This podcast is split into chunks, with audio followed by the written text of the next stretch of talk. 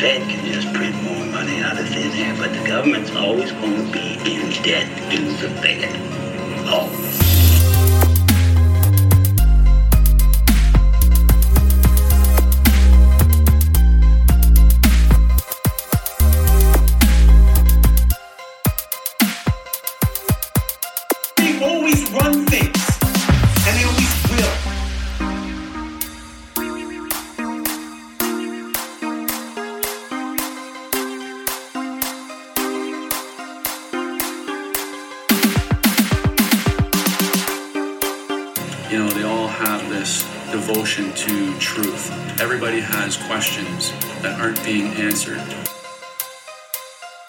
What's going on, everybody? Welcome back to another episode of Dangerous World Podcast.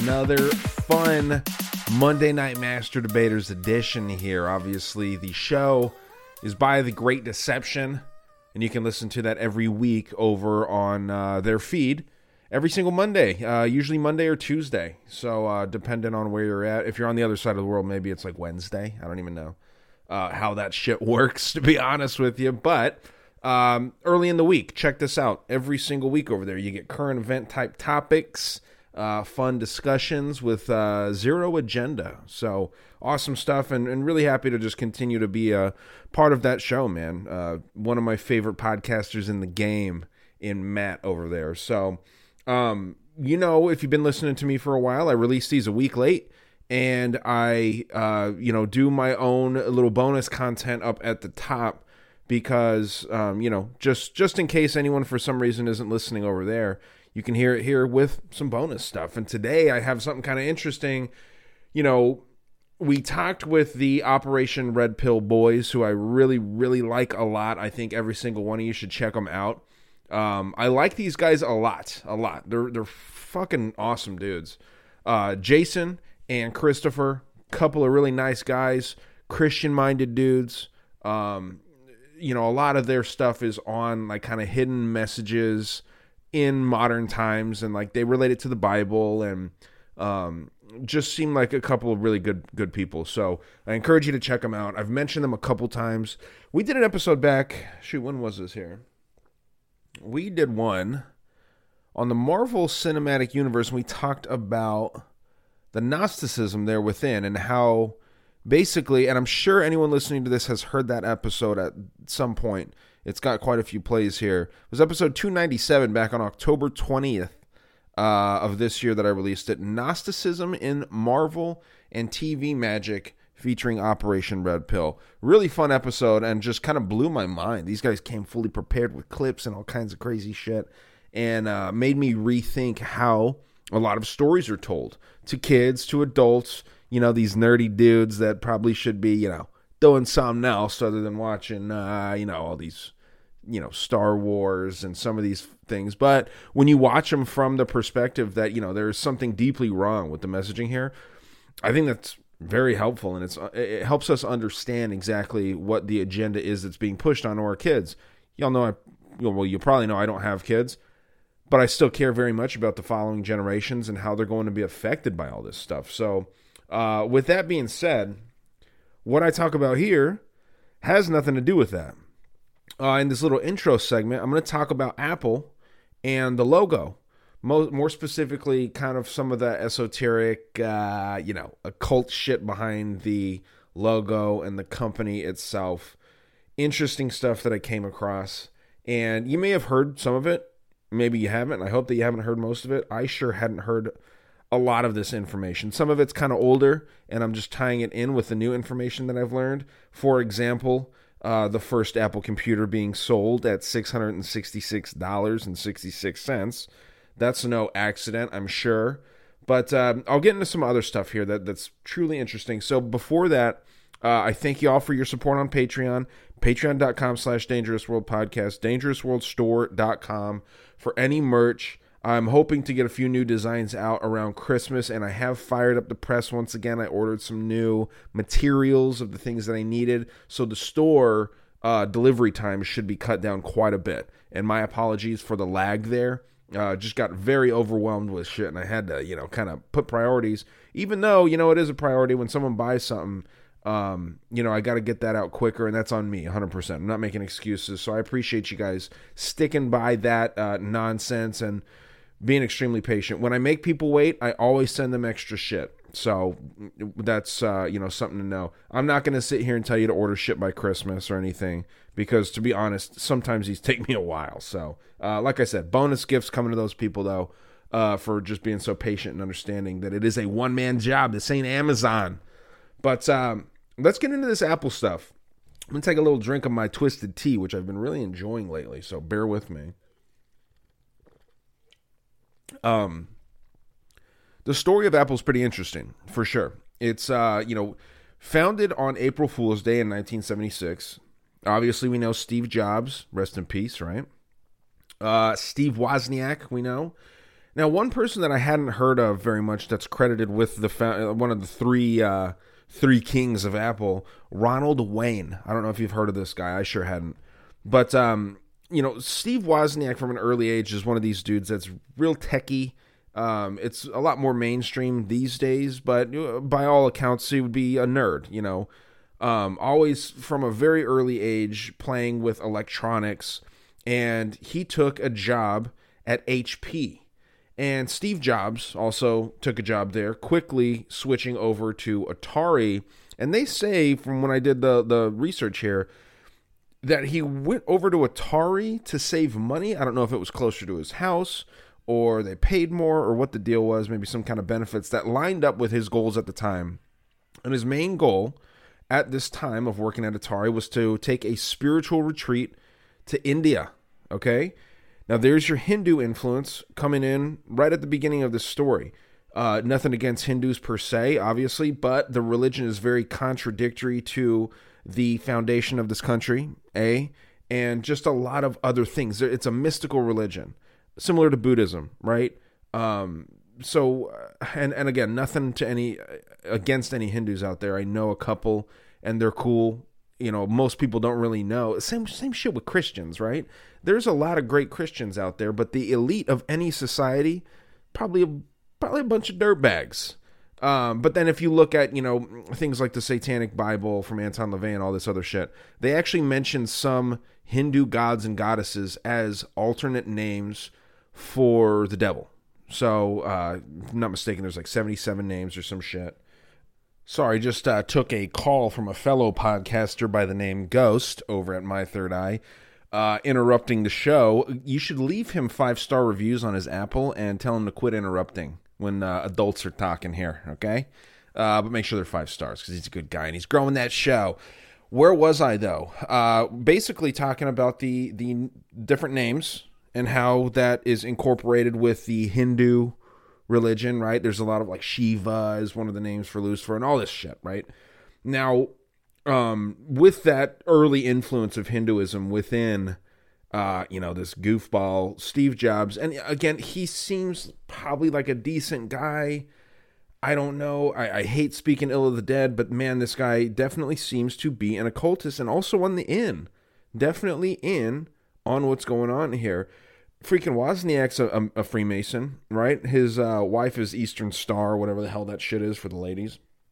So they're connected. Um, Ronald Wayne doesn't seem to be talked about as much. And again, this isn't a super deep dive. This is ch- kind of just like barely below surface level stuff because I wanted to try and fit it in 30 minutes here. But um, you're already getting, like I said, Hindu influence on the foundation of Apple. Very, very influenced by his spiritual awakening in India. Okay. Other really influential uh, entities and people have done similar things. The Beatles, really well known, uh, you know, taking spiritual retreats to India.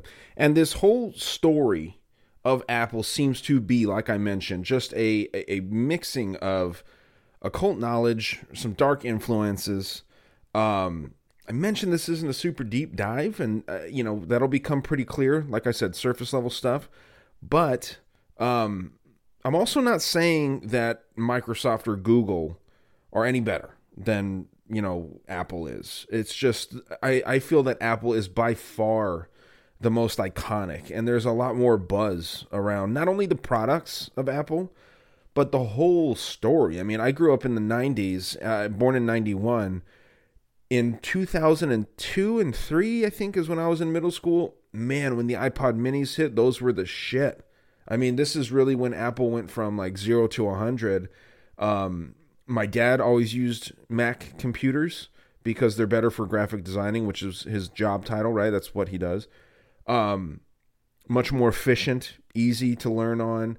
And uh, honestly i think he was you know kind of influenced by their marketing. He was part of that target market, uh, not the white collar, boring guy, kind of a more blue collar dude that you know wants to get into you know computers and learn more about computers to make money with his job. And Macintosh spoke to him, so they did a good job reaching out to a different group of people. Like I said, just much more iconic, um, genius branding with Apple. So supposedly, when Steve Jobs tried weed for the first time, he told Playboy in 1985 that he began experimenting pretty proficiently with other drugs. Um, I guess he liked LSD a lot in particular, which he pointed out he could easily get from Stanford. I don't know if these were students or teachers or the chemistry freaking lab or whatever. And he talked about how clean it was, how great it was. This is like remember MK Ultra grade LSD, okay? Uh, one of the biggest drugs in that whole CIA program, right? Now, because the kids were supposedly outcast, being Wozniak and Jobs, really, in my opinion, kind of by their own choice. I mean, it's not like they were, uh, you know, I, I, you can't really picture Wozniak playing football or basketball, but you know, they're they're more cerebral thinkers, I guess. You know, they're they're kind of in their own by their own interests, just nerds, right? They're outcasts to society. It's claimed that Apple, because of all that, was born out of West Coast counterculture. This couldn't be further from the case, in my opinion. I actually believe that Apple, like Facebook, like Microsoft, like Google, and all the other tech behemoths that are out there, I think it was planned from its creation to be one of the most powerful uh, tools for some of the most powerful institutions in the world. I mean, we're talking Council of Foreign Relations. Think of a group, and then think like think of a group that that has a bunch of power over people, Trilateral Commission, all this shit. Whoever runs those, I think, also started these companies. We know the story of Bill Gates, how well he was connected with IBM and his mother, and all this other shit. Mark Zuckerberg, there's tons of wild theories about him. Um, the least crazy of which that he's a robot. I mean that that theory actually is more comforting than some of the other stuff that I've heard about about Zuckerberg. So, you know, it, it's tough to know, but it, it, it does seem very clear that a lot of these entrepreneurs in heavy quotes that had some of the largest, most influential companies in the world had some help, uh, more than some, and and it's usually not for a good reason. But um, I guess these computers, when they roll out after years of kind of just, you know, getting, I guess, the, the footwork, maybe it's possible too that uh, Jobs and Wozniak and, and uh, this other fellow, Wayne, Ronald Wayne, were subjects of MK Ultra as well, right? Um, it's it's not outside the the realm of possibility, and maybe you know the reason that Jobs is dead now is because he's you know, becoming aware of what's going on and all this other shit. I don't know. I mean, th- this is nothing that I'm claiming here, but it's very interesting to think, you know, when you're starting something so powerful, they have to have something on you, it seems. There's stuff on Bezos, there's definitely stuff on Musk. There's stuff on all these people, and I just find it pretty pretty damn interesting. But once they show the computers for the first time at this uh, homebrew computer club in Palo Alto, California, right? they show these computers to these people. They all nerd out, they love them. And the Apple One went on sale just a few months later after its founding. Remember, April of 1976, April Fool's Day specifically. And then in, what is it, July of 1976. So April, May, June, July. You got three months later, essentially, depending on when that hit uh, in the month you're starting to get mass orders of these things. A hundred units of the Apple One was sold in its first bulk deal, and then about double that was created over a 10 month period from that uh, Apple, that homebrew computer club convention. And like I mentioned, the first selling price for the individual unit was $666.66. I'm sure that the wholesale uh, unit price was much lower. Obviously, if you're buying 100 of these bitches, they're they're cheaper. That's how how things work. But I want to get into this logo a little bit too, because the logo's evolved a lot with the company, and I love logos. I love talking about the symbolism within them.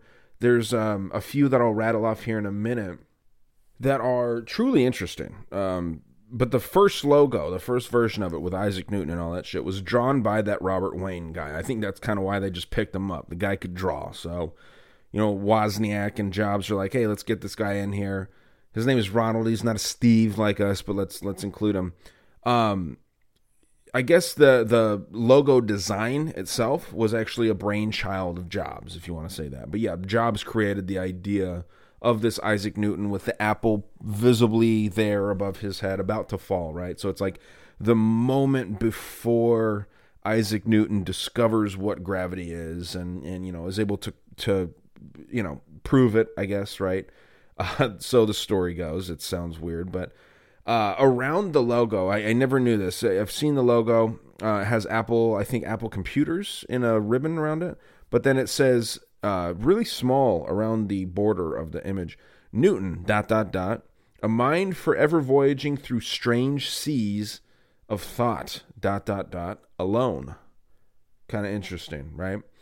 Now, Newton was uh, a lot of things, we know, but most importantly to this, and really to, to everything that he did, he was an alchemist and a theologian, right? Or theologian. I don't know how the fuck you pronounce some of these words, but uh, I've heard uh, people say it both ways. But um, you know, meaning he's he's obsessed with spirituality. He's obsessed with religion, comparing religions and all this stuff. Um, and then the alchemy part. That's that's obviously a a huge deal, especially of his time for sure. I mean, I know it's been prevalent in kind of like the underground societies and stuff, but his work in math and science and all that that it influenced billions and billions of people, but that's not what was actually important to him. I think that he, like Pythagoras, right? I mean they do shit on the side that is their main gig. The the research in alchemy and this occult knowledge that Newton was obsessed with was was his main thing. Math and science was just like his way to get into the mainstream. And he felt that it was of paramount importance to rediscover ancient ways of thought. And he he wanted to just basically connect with the earth um, and, and with the spiritual realm and all this stuff the way that our old old ancestors did. And he wanted to find out the old occult beliefs and practices and he wanted to implement these in his daily life. And i'm sure he did man. I mean a lot of these people that go on to be you know absolutely massive influential people like him like steve jobs like wozniak even even though he's not discussed nearly as much as jobs. I mean there's movies made out of it several movies made out of him. I think there's a couple out of uh, Wozniak, but Jobs is like this rock star figure, right? Taken too soon and all this stuff. Um, but yeah, so significant to Apple's story, uh, Isaac Newton developed the theory of colors based on the observation that a prism decomposes white light into the many colors that are formed uh, throughout the visible spectrum, essentially the rainbow, right? We're told every color is present in a rainbow. And this is what a prism does. It makes more sense with the second generation Apple logo too, where you have the rainbow and all this stuff. But think about what a prism is too, right? Um, when we're at this point here in this whole topic, you know, glossing aside the second generation Apple logo with the rainbow colors inside of it, that's not a homosexual dig, I don't think, although it could be uh, part of it once we once we get to the end of this because there is a character in this that was you know arrested for being homosexual and uh, seems to have a very massive influence over not only the Apple logo but Steve Jobs himself too. So, um, what what a prism does though, getting back to that, moving one beam of light into several, right? Think about what that is think about what that means it's it's literally it's a it's a very in my opinion it's a basic alchemical process right a prism is this triangular pyramidal you know see-through optical thing right Usually we're talking glass here, sometimes plastic, sometimes other shit. But it refracts light. It's used to break light, right? And um, just shows every single color that's out there. And opposite of e pluribus unum, right? Out of out of uh, many, one. This is out of one, many. So I just found it interesting.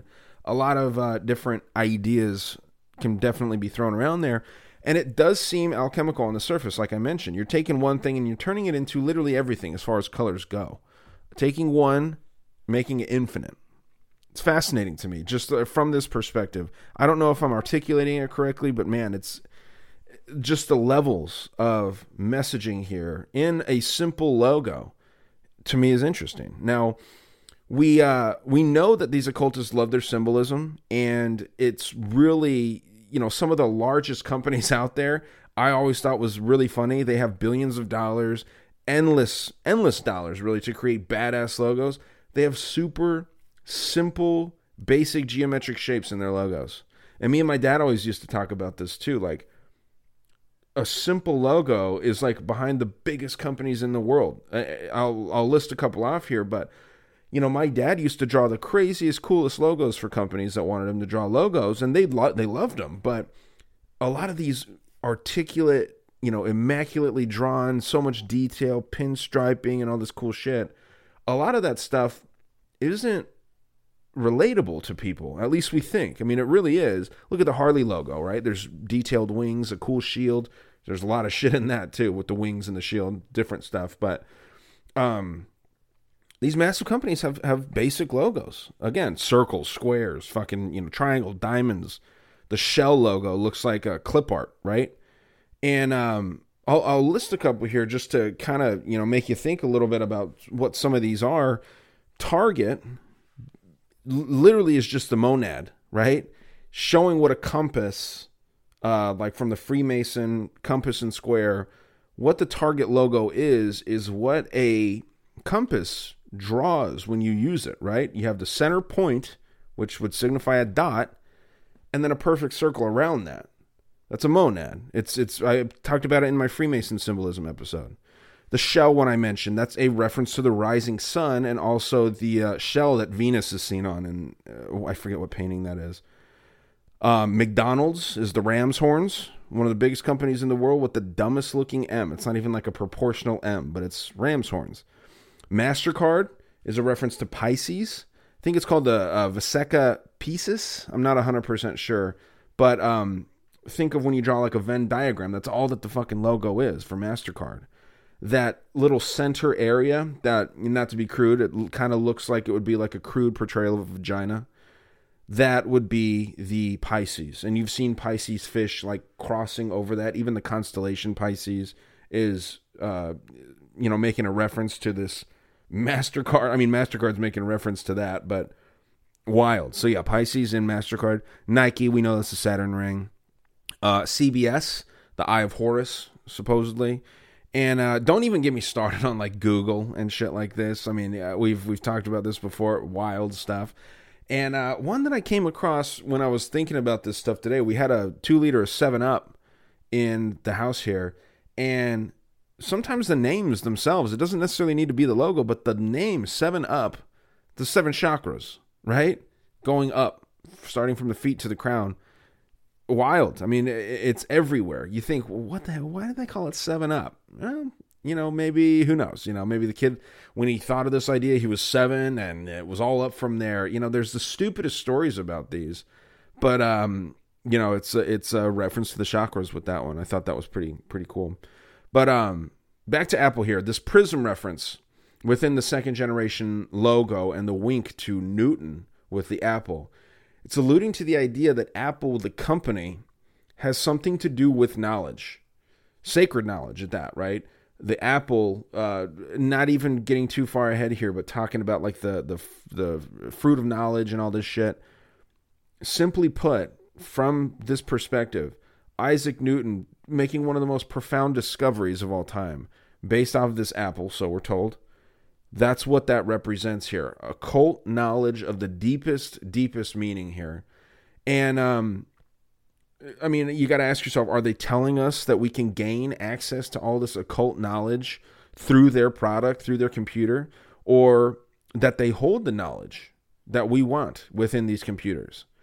Some say that they're actually illuminating our minds through this technology, and maybe that's all true, but to me, that seems like we're giving them way too much credit here. I, I do not think in any way, shape, or form that they want to give us knowledge. Maybe that's a trade off. I saw in a movie, one of my favorite conspiracy movies of all time, just simply called The Conspiracy. The internet is their best tool, right? But it's also their worst enemy. We're able to learn a lot of things, but as a as a population, we're not very smart.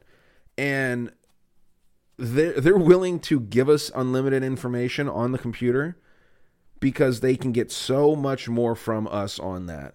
Okay, and you're about to see where I'm going with this, but um, like I said, I think it's given way too much credit, and I think that they knew back in 1976, probably much much further before this, but 76 because this is the founding of Apple.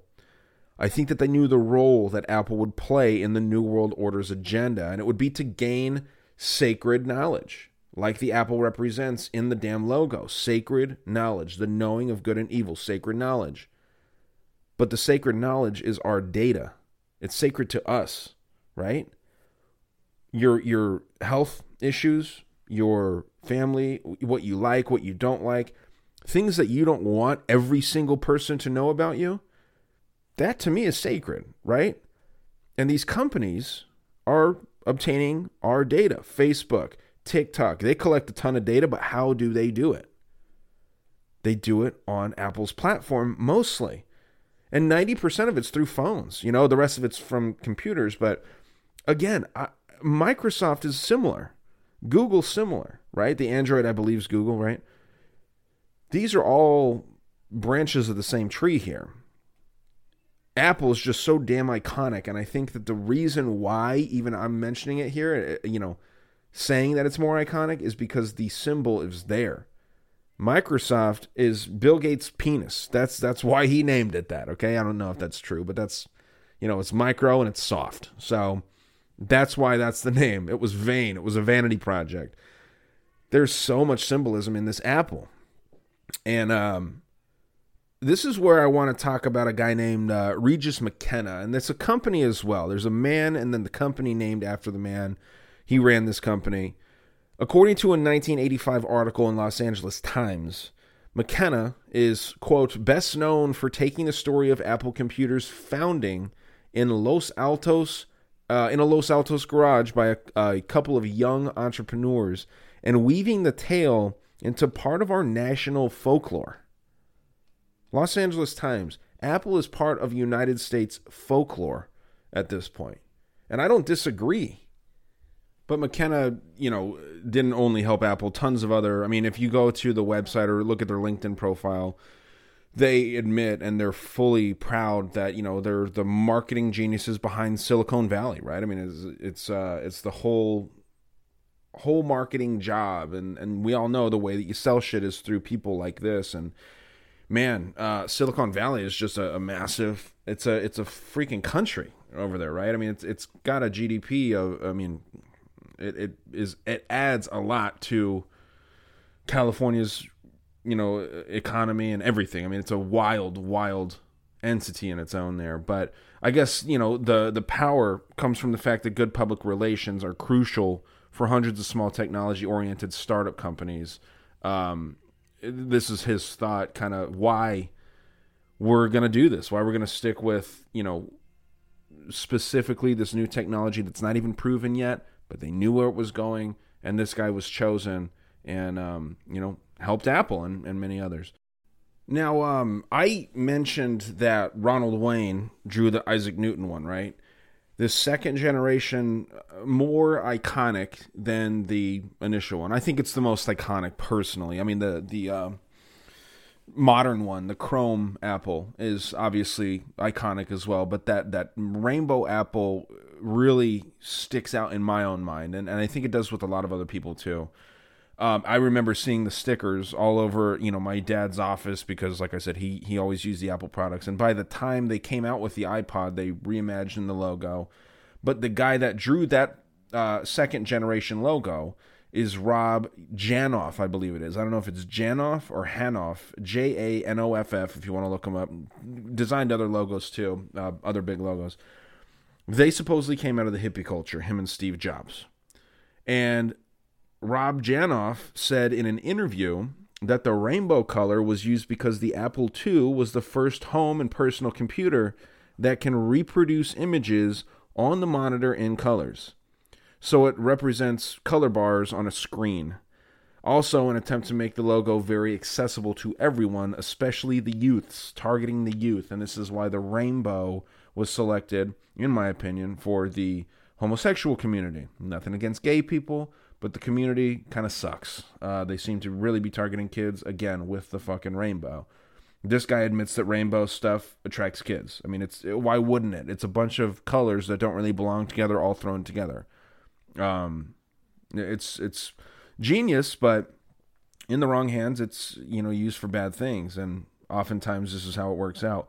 Now, um, where did I leave off here? Um, it's uh, the the reason why he wanted to appeal to youths wasn't to you know attack them per se, but it was to get them into schools. So, getting all these computers in schools was the move, and the rainbow logo in Janoff's words was also to humanize the company right? All these companies at the time had very, uh, you know, white collar, prim proper logos. This one was just like a casserole of colors, and it was a fun little apple.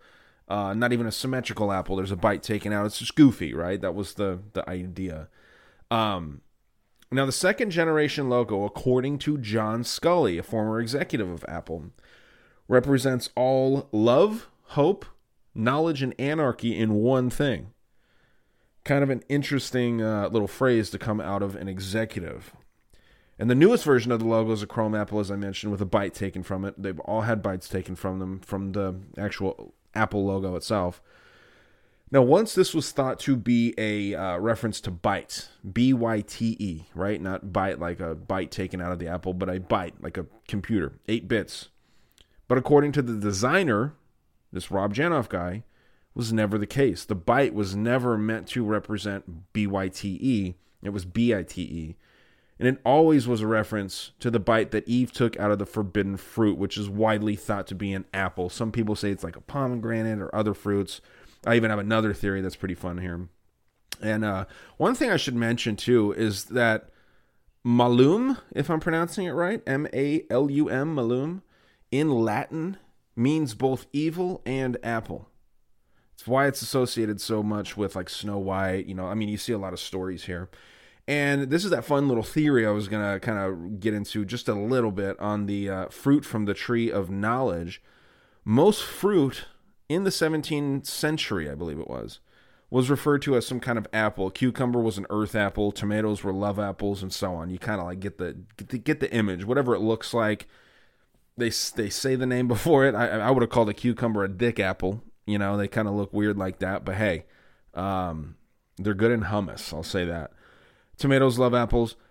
Um, there's this hallucinogenic thorn apple from the uh, fruit of the datura plant, and again, this this weird looking fruit. It's a it looks like a sea urchin almost. Was called a thorn apple. Okay. And again, this is hallucinogenic, and this is thought to be the real fruit from the tree of knowledge in the Garden of Eden, because supposedly the hallucinogenic drug from this thorn apple, as it's called, has a long history of getting the user, the consumer of this thing, in contact with the cosmic serpent. Interesting, huh? Um, but yes, the bite BYTE also is obviously significant here, and I found some things that kind of make sense. I mean, you know, with the the eight bits that are stored in one byte, a single bit is a simple portrayal of duality, as simple as it gets, either zero or one, and that holds information. So in one byte, you have eight zeros and ones, and those all mean something, if I'm understanding this correctly. Not the biggest computer tech guy, if you believe that. But the zero and one represents both one and zero, on or off, true or false, male or female, ignorance, knowledge, good, evil. You see the duality? It's interesting. Byte B Y T E or byte, B I T E. I would say both. I mean, again, so many levels of of hidden messaging here within this.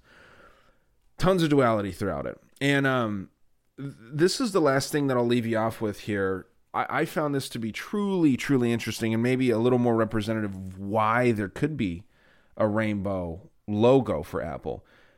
Um, Alan Turing, I guess the father of the modern computer, who I'd never heard of. Uh, Alan Turing, Turing, not Turning, T U R I N G, Turing. My bad.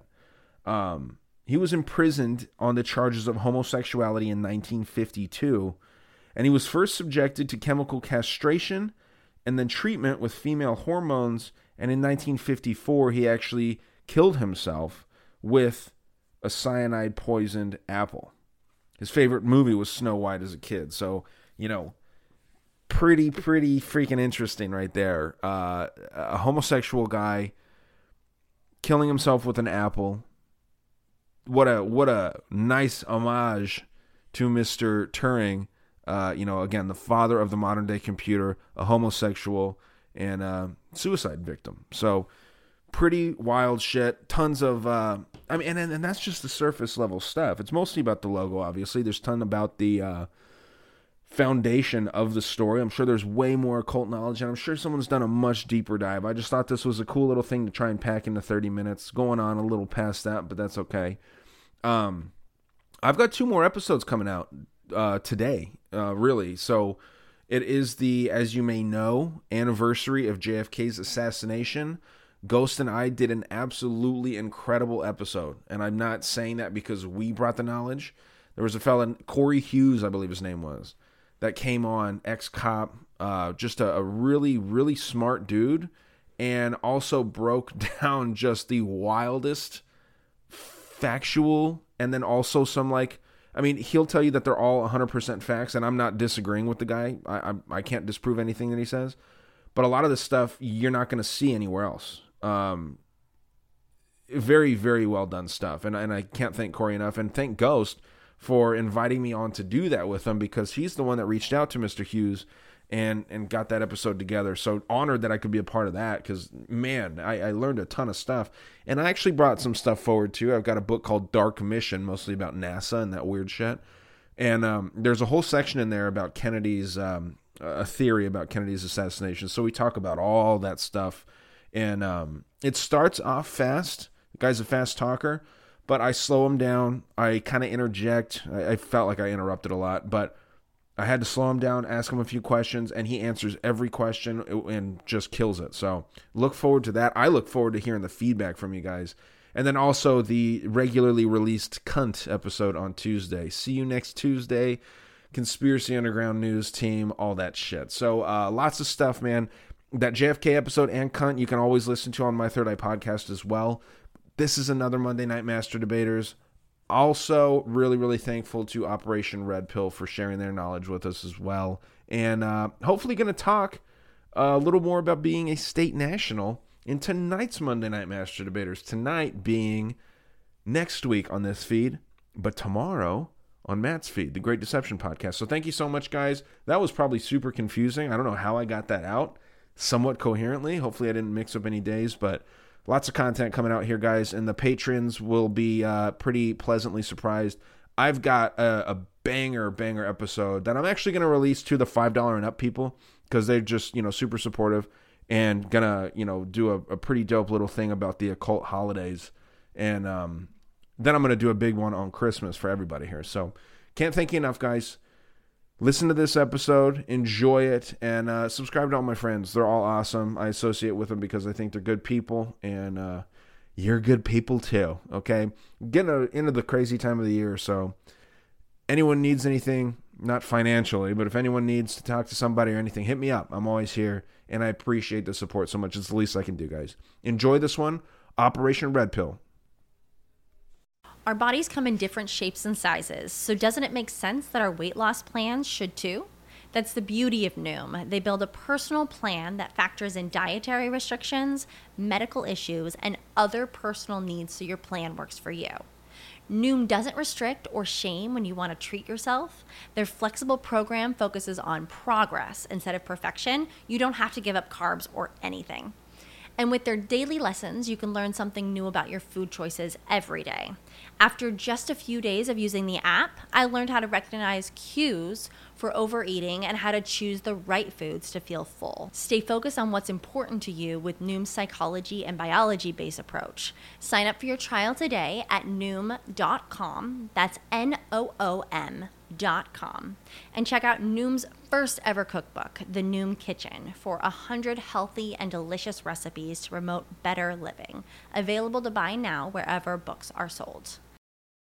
The future is a hefty responsibility and not one that we take lightly. But then taking things lightly has never been what Hefty is about. That's why we've created the Hefty Renew program that turns hard to recycle plastics into valuable resources like park benches and building materials. To participate, simply fill up an orange Hefty Renew bag with accepted items, tie it up, and drop it in with your regular recycling. That's it. It's that easy. It's time to rethink recycling with Renew. Particular valued resources may vary by geography. More info available at heftyrenew.com. And welcome to another Monday Night Master Debaters. This one I've been waiting for for a while. We have the gentleman from Operation Red Pill. How's it going, boys? Oh, it's awesome, man. Happy to be here, man. Yep, glad to be here. So, we had some technical difficulties, but we got through it. right? Jason, Yep. we're good? We're good. We're solid. Um, anybody that owns a RodeCaster, if y'all know where where I can talk to Rode directly, I don't want to punch him in the mouth, uh, the way the way Jackie Gleason said, but I definitely want to give him a piece of my mind. Right in the kisser. Yeah, right. Let's take the engineers out back and be like, "Mm, we need to have a discussion. need to make this a little more user friendly. No doubt. But yeah, we pushed through, man. Our whole laptop just crashed on us probably about 10 minutes before we were we were getting on uh to log in. And you talk about a mad scramble. We had Hey, to you made it. the- That's oh, we did. all that to matters. And thank you. I appreciate the effort because most people would have just said fuck it and left. And so Oh, no, we were scared. We were like, hey man, tell them we're on our way. Tell them don't leave. yeah, yeah, for sure. But like we was talking to the weed man. I'm on my way. tell them right around the corner. So what do you guys got going on on Red Pill? I mean, I know you listen, everybody that follows me should know by now that I'm a big fan of your guys' show. Uh I listened I, I've been listening to all of them and I've been catching up on the older ones now. I'm getting back in the catalog. But the the the Marvel one that you did with Ryan sucked me in and I got to say your show is great, guys. You guys bring knowledge, you bring entertainment. It's it's one of those where I, you keep putting out shows like that. I'm to keep sharing it because people need to hear what you guys are putting out. I, I said it before we started recording that there's you know there's a million podcasts out there that do current events and and do you know uh symbolism and stuff like that what you guys are doing is taking important categories and tying it into how it relates to today like the trivium that you ju- episode you just did was everybody needs to hear that because that stuff is it blew my mind you know you get into the, the, the that's the building blocks of what we need today and it Mhm. seems like we've gone in the opposite direction Right, for sure. Th- thanks for the the accolades. Like we're just a couple of guys sitting around, you know, doing research. It's it's funny. Um, it was right before I think we were supposed to do that Marvel episode with Ryan. You went on this rant on your show that some people think they're interesting and they're not really very interesting and they shouldn't have a podcast. And I was listening to it going, oh man, I hope that's not us. it couldn't Who be was farther from the truth, man. And Jason, I gotta did, say, Ryan. Oh. Jason, you are like my best friend from high school. Uh, I like I Oh, that's heard your what's up. voice, and I'm like, holy shit, that's is that? And I had to I had to ask Ryan, what's Jason's last name? Because I'm like, that it better not be an old friend from high school because Well, you you- sound like him. Your name was Jason, and I was like, oh shit. that was the That's thing matt was like he was like dude one of those guys sounds exactly like my old high school buddy and i was like who chris or jason you're like get out of here that dude's name is jason and it was just so funny Yeah. yeah it's like the same the same exact guy but Oh, yeah to be funny. clear to be clear though chris yeah not you guys you guys are interesting. There's some people out there that are very smug and there's been a lot of of you know internal drama in this podcast community and they think that they're interesting people and they're not. It's not you guys man. There's a lot of really really people out there that are just not good for what what we're trying to do as a collective here and you guys are not that. You guys are are killing the game and i think you guys should have a much bigger show than you do and i hope that you know i can do anything to help you grow and i, I think that you guys will just organically grow into a, a powerhouse dude like matt said everyone needs to listen to your stuff the halloween show stuff's Yep. all really cool dude Well, I gotta Well, tell you know you. both of you guys. Um, first off, that's amazing, amazing compliment. But um, I've been blown away by the reception I received from both of you. Uh, Christopher hit me up the other day, and he was like, "Hey, man, I need you to listen to this podcast at least seven minutes in." I'm like, "Dude, I've got 15 podcasts to listen to in one night. You're just gonna throw more on me?" He's like, "I'm telling you, do that one." And then do the one that Ryan did, and you need to go 50 minutes into that one. I'm like, oh my gosh. So I get to listen. I believe I'm listening to yours, Matt, and we're going in and we're listening, and you start talking about something. I said, "Oh my god, that's us!" So first thought was somebody else has the exact same name as our podcast. like we should have trademarked this. This is horrible. And I was like, "Wait a minute, that is us." I was like, "That's crazy." And then I got to the one Ryan you were doing, um, which I think you you did right after we recorded our episode with you, and you were talking about Marvel, and I was like, "He stole our stuff." I was like, he stole it and he delivered it better than we did. I was like, oh, this is great. Christopher, we got to go bill him. And we also got to re record our entire episode. We got to redo it from scratch. So now I really appreciate all of the um, wonderful support that we received from both of you because it's actually shown a lot. Our uh, listenership has has really shot up. And uh, I was As it Christopher, should. I was like, Christopher, I think we got pressure now, man. Like now we really have to be, we gotta know what we're talking about. Right. Knowing people are listening and stuff, it, Been it, kind of gives us some, some more juice. It's, it's it's pretty sweet. Yeah, it's a lot different in the beginning when you're just doing it and you're like, man, are we the only ones listening to what we're putting out? And then then you then you get some people reacting, and then you get your regulars that are Right. like, you know, talking to you about every episode, and then you're like, okay, now it's real. Now I gotta now I gotta Yeah. tighten up the belt and I gotta bring bring the A game. Otherwise, you know, I'm gonna let these people down. Right. It was like no pressure at all. Yeah. Christopher was like, hey, Matt once. I was like, who's Matt? Guy from the Great Deception. Mm-mm-mm.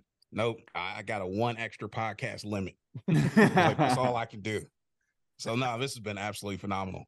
So what do you want to talk about today, man? Uh, you want to do Satanic Control Matrix? Sure, because I got that on the top of my head to just talk about. You do. Oh wait, let's let's try this. We've been working on this elevator pitch for the show. So Jason, what is your what is your podcast about? Stuff that you really should know. So I had a guy at work come up to me and he was like, uh, he was talking. to me. I said, yeah. He said, asked me what I was going to do. And I said, uh, I got to go out of town and got to record a pod uh, episode for my podcast I do with my best friend. He goes, awesome, man. What's your podcast about? And I was like, uh, yeah it's awkward to tell people huh it's like it is yeah. like I had no idea. And the, what made me so mad is I worked on like four or five different versions in case I was ever in that situation. They all instantly disappeared. yeah like evaporated. And the guy was just looking at me. And I was like, we talk about stuff. And I just turned around and walked away. Yeah. Worst sales pitch ever. But you said 30 second about what what our show's about. Yeah, like an elevator pitch. Elevator pitch. If I was talking to someone, um, I basically tell them our show is about looking at some of the systemic issues and various aspects of culture and to see if there's a connection between those issues that we see, if there are maybe agendas that are attributing to those systemic issues. And if there are, what things does scripture tell us that we can do to stave that off or at least deal with it until better times come about? I like the first one more i like we talk about stuff we more talk about stuff. I'm Yeah. right. And then you got to turn around. You got to give him the cold shoulder. That's funny. Yeah, leave one more. no man yeah yeah, I, I really do like that idea of of relating biblical things uh the the the word of the bible and dude you know i i say it all the time i'm agnostic i really don't understand and i'm not ever trying to pretend that i understand history like matt does or understand the bible like you two do um but i mean we all kind of bring our own little elements to this stuff and that's what's so cool about it and that's what's really cool about this kind of a group roundtable thing is we can all throw our thoughts around and come at it from even though there's only three shows here four different perspectives. Obviously jason and chris you guys have different perspectives and that's what makes it cool dude. Um but yeah i mean i'm excited to to learn more about this whole satanic matrix that you guys are talking about. I know we're going to get into all kinds of things. We never you know try to to set off to talk about any specific thing. Obviously, Matt's show here, but it's always been just organic, free flowing stuff. But starting off talking about something that you guys are very knowledgeable about, something I'm very interested in, and I try to get into this about how the government is satanic. And this is what makes me believe more in Christianity and the God of the Christian religion is because it seems that the government and the powers that be not only believe in the devil but worship it. Whatever Mhm. whatever is going on and you just see it. And whether that's a psyop to make us have these kinds of conversations because i'm not i'm not um above thinking any which way shape or form about this stuff. There's something to it. There's something to the satan worshiping. There's something to the darkness and the stuff that they're pushing on people. The thing that you guys mentioned uh the, right off the bat when we did our episode together on marvel was how the tv was an occult tool to make people uh brainwashed right and, and make Mhm. people more subjectable to different uh, methods of, of thinking I- I, I just want to get into whatever you guys want to get into, man. I'm, I'm stoked to hear this shit. And then Matt, like where, where you're coming from too with the historical stuff. I'm sure we can like, you know, come across a lot of different things here for sure. Well, and and that's what I enjoy about your guys' perspective and how you tie it to scripture because I'm not familiar with scripture. You know, I know general stories, but when you guys can reference specific details and and multiple details, it gives it that much more credence. You know, and that's one of the Yeah. things that we're kind of looking to because I've I have I'm not gonna lie, I have my doubts about the uh, about the scripture because you know everything's been manipulated in this world. So for me to wholeheartedly believe in it, but at the same time, when I open it and I actually read it, it doesn't feel like other books. You Mhm, know, it, the, right. the words hit you differently. So uh, from that standpoint, when when you all come at it, or people that are well versed in scripture come at it, it it not only you know helps me understand it better, but also gives me a better understanding of when I'm reading it that this is legitimate. You know, this is not manipulated as as much as I think it was, you know, because there's a lot to it, right? Books have been taken out. Um it, it's been edited down over the years. There's been obviously translations, and we know what happens in translation. So that's where my skepticism comes from. But when I, I hear folks like y'all that are well versed in it, that's where I start getting into it. And and I, I respect that and appreciate that angle that you bring to it. Thanks. Yeah, absolutely. I, I I know you weren't saying thanks to me though. So that was a strange response. That's But, fine. no, I- I Well, was let's more let's stop to sucking each other's dicks Yeah. here, and let's. Uh, I mean, what So what do we got, dude? I What mean, uh, yeah? What do we got with this satanic control matrix? You had you had me at it. I've I've heard of it, but I'm not familiar with it. So here's here's the basic idea. Um, we know that people who are in positions of power are looking to try to increase that power, right? And basically, the way you do that is by implementing control. And like we said in that that 30 second pitch, you know, if I'm sitting down, I'm talking to someone over dinner table, my approach is a little bit different about what we do. And if they're like, hey, talk to me about your podcast, cool. Here's really what this show is about this show does look at systemic issues across various sectors of society, right? But let's just pick three. Let's talk education. Let's talk um, entertainment, if you will, and then let's let's talk government geopolitics. You look at education. Why does our educational system seem to be built off of the same model that our prison industrial complex functions off of? You know, why is there cognitive conditioning mechanisms that are put in place that seem to have um, Pavlovian response echoes to it. You know, why are we teaching our kids things like that? You look at entertainment, where you start asking questions like, why is it that our, our news seems to work off of emotional manipulation and fear based fear mongering, right? Why is it that our entertainers seem to implement occult strategies or at some point in time, especially the top entertainers, always seem to have this history of they either either were involved in some occult ritual that is synonymous with some of their iconic Oscar worthy performances, or they are sympathetic to occult religions like Kabbalah, or they are have gone through some sort of occult ritual to gain access to the higher levels of Hollywood. And why do the Hollywood elites seem to be not only sympathetic, but actually practitioners of deep occult uh, religions? Right? That, that that's an issue. Why does our technology seem to be weaponized against us where it actually seems to work off of manipulating our biology and our physiology so that it exploits those things that it finds there in order to manipulate our thoughts. Right? Mm-hmm. This is just the first two. When we start talking looking at other areas, say like geopolitics and government, why do we have a government that at its inception says that it was founded to all pagan gods, yet seems to say we should have a separation between church and state? That mm-hmm. violates the laws of logic. I'm like, well, what's going on there?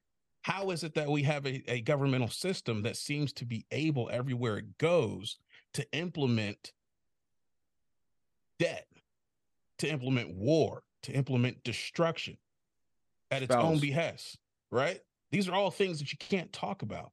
So as we started looking at those things, started exploring that, we started noticing this structure. Let me not even say it that way.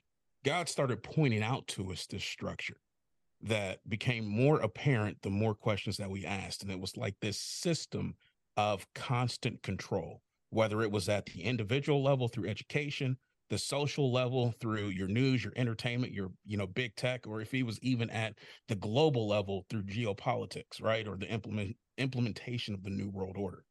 We started paying deeper attention to that type of stuff. And what we saw was a system that was implemented behind the scenes that seemed to try to implement control across the globe. And God mm. was like, it's called a satanic control matrix. That's what you're looking at. And the way this theme see this the way this thing seems to be able to exist is it exists in a stealth-like fashion right in front of your eyes but the way that it operates is it operates behind the scenes as long as you don't ask questions like the ability to ask insightful reasonable um intellectually sound and even in intuitive questions is important to identify this matrix that's in front of us. And that's why I think people are strategically detuned so mm-hmm. that they don't work that way, so that they don't actually start thinking about things from a logical fashion, so they don't start investigating things. And any, anytime you do start any sort of investigation, you go too far, somehow you end up in an accident. oh. No, I was just sharing oh, a screen. I was like, they I caught us already. Something's happening. Well, dude, what, what you were saying, Jason, I know, I know Matt's got something that I, and I'm curious what this is, but dude, the idea of like, you know, a, a kid going to school and getting a major and then like a minor or two, it mm-hmm. seems like all of our world leaders are like their major is in magic. And then their minor, if you're a politician, you have a major in magic and then you have a minor in governance or if you're an actor you've got a minor in acting or if you're an athlete maybe you you, you know you're you're uh you know athletically gifted but anything that uh you know if, when you're tapping into tubal cain and when you're good at what you're doing you mm-hmm. are summoning tubal cain in the words of the freemasons i mean they say this straight up so tubal cain being the first uh you know creator of weapons supposedly according to the the theory but every single one of these politicians presidents prime ministers whatever they're magicians, high level uh shamans, maybe, right? Wizards but, almost. Wizards, exactly. That's a good word. But they have a minor in politics or acting or whatever. Mm-hmm. I've wondered about that. I- have wondered how it is that there that there seems to be a consistent means of direction no matter who's in office. They're all on the same page, man. Yep. That's what I, what that's what I started to figure out. It's, you know, that's what started to become more apparent. It's like we got two wings of the same bird, two heads right? of the same eagles. Way I say it. Yeah. See, and then every it, the, the bird's still flying the same direction. You know, when you go through and you look at just the last what 50, 60 years, you look at the last set of presidents that we had, there's a good admixture between Democrat and Republican, right? Yeah. But it our country is still maintaining a steady decline. I'm like, how how is that possible? All right, Jason, this is how it's possible. Jimmy breaks it down right here. you figure out that the Republicans and Democrats are serving the same fucking oligarchs and they do it just in slightly different ways, until you realize that, you will continue to be oppressed by the people you think are your friends. Well, Right. That simple. Mhm. You know, Yep. they they are all working for the same bird, right? It's that it's it's the corporate now, right? Everything's owned by corporations. So they if we were to three take corporations. yeah, if well, if we could take money out of politics, right? You'd have a whole different uh scheme, right? A whole different setup right now. There'd be a, a, a much different layout of things. Right, but you can't do that. Exactly. You need that because of the Babylonian money magic that's being practiced through the monetary system. Yes. See, all this stuff keeps going back, like you you said a moment ago. All of it keeps going back to have some sort of a spiritual uh, component to it that can't be ignored. It functions in the background. Anytime you say something about it, you you, you get accosted or you get labeled, right? But it seems to to constantly be in this stealth mode of very capable, very powerful, but doesn't want to be called out. It likes the press when it wants it, but it doesn't want to be called out, especially not by Christians. And I think that's because of the spiritual power that is resonant in Jesus Christ and what that can do to the powers that be. You know, but right now, Jason, they they they welcome the calling out. They welcome it, and that's what's interesting about the thing that Obama said a little while ago, where once there are so many conspiracy theories that the conspiracy theorists themselves are so confused that they Mhm. don't know which way is up, down, left, right, then we, the government, has already won. And that's what's going on right now, dude. You have people uh really arguing like crazy about like the smallest little details of different conspiracy theories out there to the point Mhm. where it's become clownish. And I hate to say it, but 2020 and the pandemic really spurred that on because everyone's a conspiracy theorist now. Everyone kind of kind of acknowledges the idea that yeah, maybe the government's fucking us around a little bit. Right. but see, there's a difference, Ryan, between calling out a conspiracy and actually pointing out the truth. Well, yeah, Yeah. exactly. That's what I'm saying. But sometimes the truth does get talked about in this mess. Right, right. You're you're right, but there's so much so much convoluted uh rhetoric that's out there that like you're Too saying it much. serves oh absolutely because it serves a distinctive purpose where if you mix garbage in with with clean stuff, the clean stuff gets polluted. Right, Aleister and Crowley talked and- about it's an age of nihilism. Yeah, and we Right. talked about that last week, Ryan, about that uh that CIA agent that we the video didn't work, but uh he, what he was talking about was how the CIA was going around to different news stations and they would plant Mhm. little bits of false information Yeah, in yeah, with the every leaflets. story. Yeah. Mhm. I believe and- the first director or second director of the CIA actually stated that, you know, we've got people in places in every branch of major media Mm-hmm. that are able to help control the narrative. Yep. So I think there have to be people who actually call out not just, you know, these theories, but call out truth and point those things out. Point out the inconsistency and stay on topic. You know, not get caught off in all of these tangential issues or every sort of conspiracy theory. 'cause that's that's not what we're after. We're after looking at the core thing. Like I want to know why is it that so many of our leaders seem to be involved in occult rituals? Mm. And why is our culture built on occult rituals? Right? Our everything is. Dude, yeah, I mean, everything. Holidays, gatherings, handshakes, the way that we Mhm. freaking introduce each other, that's all Mhm. occult stuff, dude. Mhm. Um, I, I I was the one that asked you to bring this back up, Matt, because you brought this up, and then you know, what is? Oh no, this is just backing up what Jason says, and basically this is the pe- period of manipulation, right? And and so what they're saying is at the top you would have those that are in the Illuminati, right? The the the the, the knowing, those in the know, and it's a small group. So not everybody at the base level, not every banker, right? Not every person in church or education is corrupt, but the higher up you get, the way you get up that pyramid is like Jason said before, you're involved in these occult activities. Yeah, because Mhm. the system is corrupt, and normally the gatekeepers at those intermediary levels of progression are corrupt. Yes. But like you said, Absolutely. not everybody is is corrupted by that. They're normally affected by it, but they're not directly involved in some of the stuff we're talking about. Well, Yeah, in this pyramid, it lays it out so well because there's the the uh you know the vertical lines that uh, it's funny. It's kind of like the new food pyramid, right? The vertical lines Yep. there, but then there's also the horizontal lines, and I picture a different level of gatekeeper at each one of these lines. As you move higher and higher up, you're understanding. Let's just take something as basic as like the Star of David, as we call it. That has a different symbol as you transcend. And I'm not picking on the Jews here at all, obviously what I'm saying is that there is a different understanding with the white triangle pointing up, the black triangle pointing down, and what that means. Is that the Star of David? Is it the Seal of Solomon? Is it that other thing? I forget the damn name of it that uh they say that it's the devil's cube. what is it? Metatron's cube. Metatron as well, but then there's the other one um that it's I think it starts with an R and they say it's like a symbol of the devil. Something like that. But it, I'm not it- sure about that one. I'll I'll try and find it real quick while we're talking because yeah, what I'm saying is that the Freemasons themselves and everyone, every single occult group out there says that i can show you a circle and it'll mean something to you, but you are a low level initiate or you're not initiated at all, and it's going to mean something different to each level of initiate because they have the the more full understanding of what that symbol means.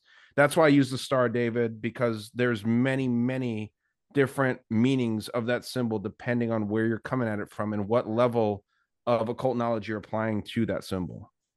Right. I'll find the symbol though, real quick. Yeah, no, Yeah. and and like Jason, like you were saying too. I mean, what do they what do they list on the bottom here? Just about every industry, right? You got banking, business, military, politics, education, media. It's every everything that you named. And then they even add the intelligence agencies and the drug companies because those, you know, when you get on the the upper right hand side of this and you get into the organized crime, medicine, drug companies, intelligence agencies, what's the difference between any of them? Right. Right. you know, they're, they're all in the same group. Mm-hmm. It's funny though. I look at that and all I see is occult practitioners. Yep. In almost every area. Illegal drugs. I mean, that's basically pharmakeia and sorcery.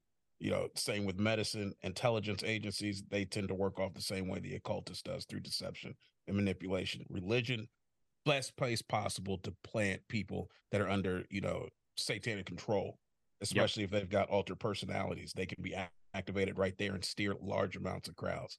Media, oh, that you can do that all day long. That one's easy. Education, politics, military, business, banking. This is this society right here. It's like the you you got everything right there. Yep. And all of it, like we said, is influence. And looking at just the actual shape they used, a pyramid, that's not accidental. Nope. That's an esoteric has esoteric meaning embedded in it as well.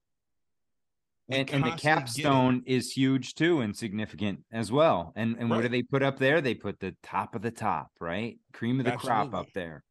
I think it was um uh Gary Wayne who, who talks about the fact that the occult uses taciturn language Yes. uh, in order to to ensure its survival, which I thought was interesting because if you're as powerful as you keep telling me you are, um, then why this need to operate in the shadows? Right. And I think Manly P. Hall said it great. It was because of what the church was doing, the fact that they were stomping this stuff out, the fact that they were making sure that the occultists had no place in society.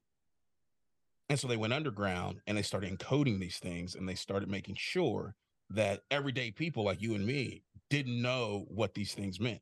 And then constantly keeping it in our face, our subconscious is picking this stuff up, passing it along, but we're convoluting the meanings so that the true meaning is never revealed. Only to those who are the initiates, like you said, uh, people that have actually professed their allegiance to, to Satan um, through some of these esoteric arts and and these occult rituals and occult schools that they that they go to, and in turn, we're left wondering, well, what does all of this mean? And then we normally dismiss it, while other people who are skilled in this understand exactly what's being communicated. Yeah, and and the more I looked at it, you know, it it really kicked me in the face when I looked at the apotheosis of Washington in in yeah, the that was a Capitol. big one for me. and you start looking at that and you're like oh my god and then and then you start tying in all the roman uh representation in our system all the roman statues the the monuments the the policy even it's it's almost like this was just a handoff I was And- shocked that they paid for it. yeah right I was like, yeah, for a country that says separation of church and state, I was like, you guys paid for that whole, you know, mural or whatever to be put on the underside of the dome? Are you kidding me? We put a cross up, you want to scream. Yep. But this was okay.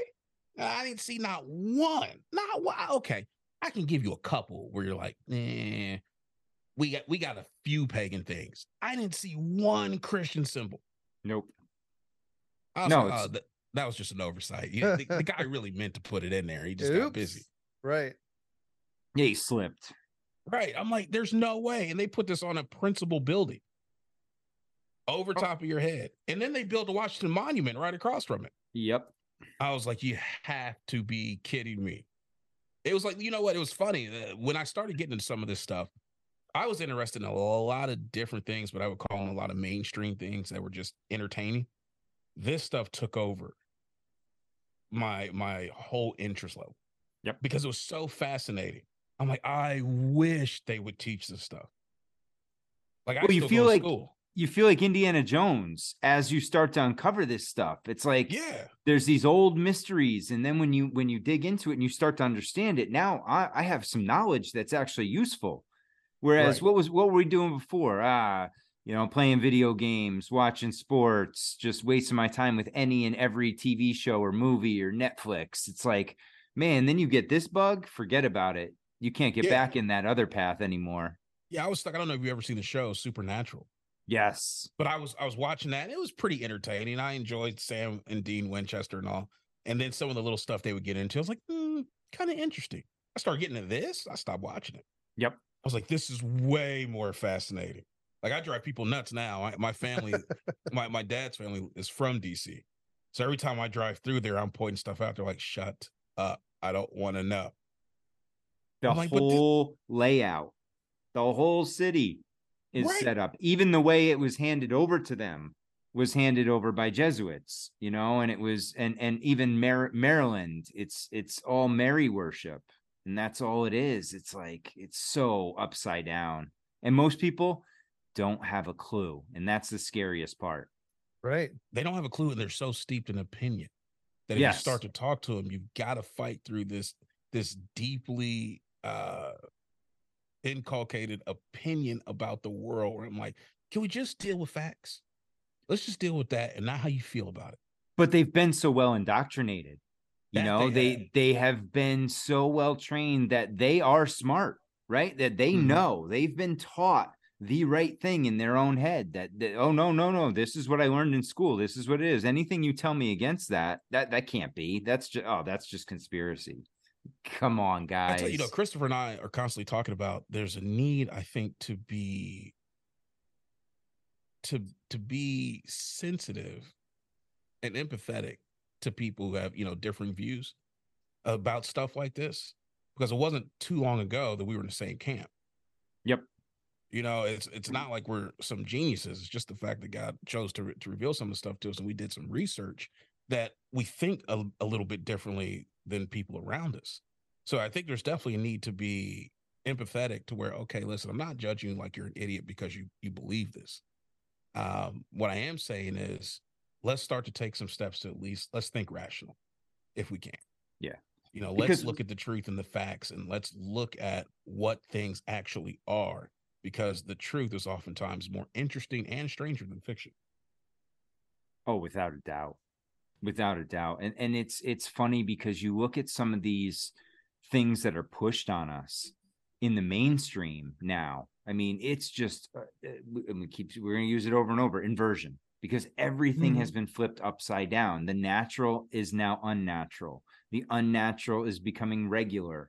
And it's just it's so bizarre and we were talking about it before and I I really it goes back to the you know i think the book of enoch times when you have we're in that still that battle of the fallen angels and it, it's taken over this realm ever since and and that's the grips that we're in and that's the the forces that we're battling is is this unnatural perverted way Right. I mean, that's the thing that the I don't want to say the only thing, but I think that's the thing that makes the most sense. Is if you look at the the biblical narrative, and we haven't had this slow progression of technology, you know, like like they try to tell us. From hunter gatherer stage and you know slowly developing it it clearly didn't happen that way. You know from uh micro artifacts to the Antikythera mechanism i mean we have these these little reveals that the the progression of the of human culture and technology is not what mainstream um education tries to tell us And and but why? And the, the question then begs, why do they hold on to it so tightly? Why do they have to manipulate history? Why do they have to manipulate currency? Why do they have to do this? It's is it just power? Is it just control, or is it something more? Is it uh, a spiritual? And, and that's where I'm going with it. Is it is it spiritual? Is it for the soul? Is is that what the battle is? Because from what I've heard, the, they don't have souls. They aren't able to create. So they need our energy, our spirituality, so to speak, to be able to do anything in this realm. I think it's bigger than that. I definitely think that's a component of it, but I don't think that the principal focus is just about humanity. I think if we make it that, then we lose focus of what the real issue is. And I think the real issue is about unseating Jesus Christ as Lord of not just this realm, but of all creation and supplanting him with the replacement. And then in turn, enthroning Lucifer to replace Yahweh. Like that's what all of this boils down to. That's the whole point of what what scripture is showing. Humanity is caught in the crossfire. Yeah, we have some we have inherent value from our creator, and we we have meaning to each other to a certain degree. And yes, there are things that the spiritual spiritual entities or celestial entities can get from us, like you were saying, the ability to, you know, siphon from our energy field, the ability to get some of the life sustaining power that they no longer have access to from uh from Yahweh. But beyond that, there's also like this cosmic court case going on, which is about showing that Yahweh is unfit to rule if you can prove your point. So far, they have not been successful, you know. But this is the point: if we can show that his character is is is flawed, that he's not loving, that he's not giving, that his justice isn't truly just, that he's not morally perfect, then we can say he doesn't deserve to rule.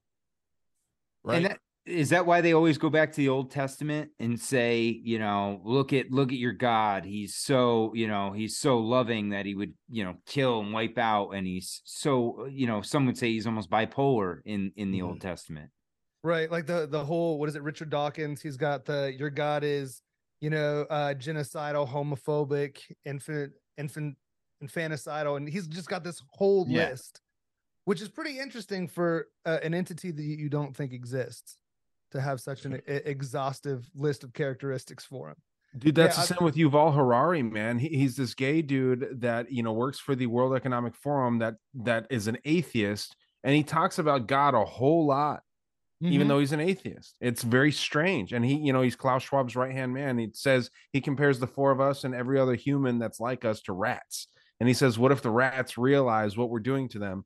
They would actually come and kill us." And he's saying this in front of other rich, wealthy, untouchable elites. And that's what they think of us as is rats. Sorry, I stepped away a couple times, dude. I heard Kim screaming out there, and it's a damn bug that I had to go out there and kill. It's so stupid. But I don't know if you guys got to deal with with that Kim. shit. All Yeah. right, all right, Bugs so- are weird. Yeah, yeah, bugs are a little creepy. I I side with her. Handle your business. okay. Which you Hey, if there's any down, see scary one of bugs up there, Jason, give me a call. I'll come kill them for you, dude. Don't worry about it. Thank Dude. I you. got your back. see, That is a true friend right there. You, s- you notice how he didn't laugh at me with my ailment. I laugh a lot. I- He's I like, you know what's out here? I'm like, yeah, spiders. Ugh. It's M- just it. Matt, where are you at on this whole thing? Not the bugs, but the religion. Where are you at with the uh you know, where where do you stand, dude? I'm I'm- curious. What's that as far as religion?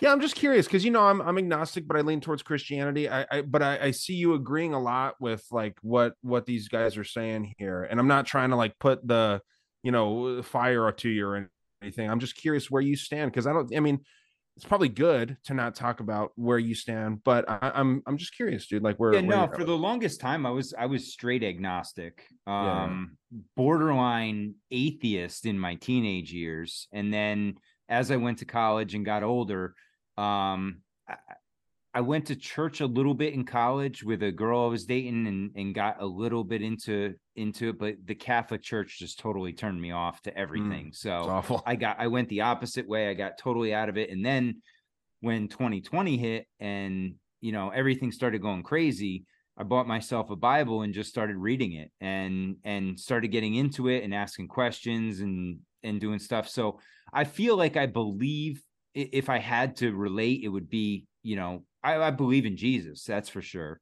Um and and the and the idea, the concept of everything that goes with it. Now the the religious side of it, I don't buy into any of it. I can't affiliate with a religion, so to speak. But when it comes to the book, I've I've read a lot of the Bible, and I do tend to side with Christianity. Well, and it's tough to know what Jesus actually stood for. Uh, yeah, That's the thing. I believe in him too. Like for me, at least, maybe not for for more like you know Christian dudes like yourselves.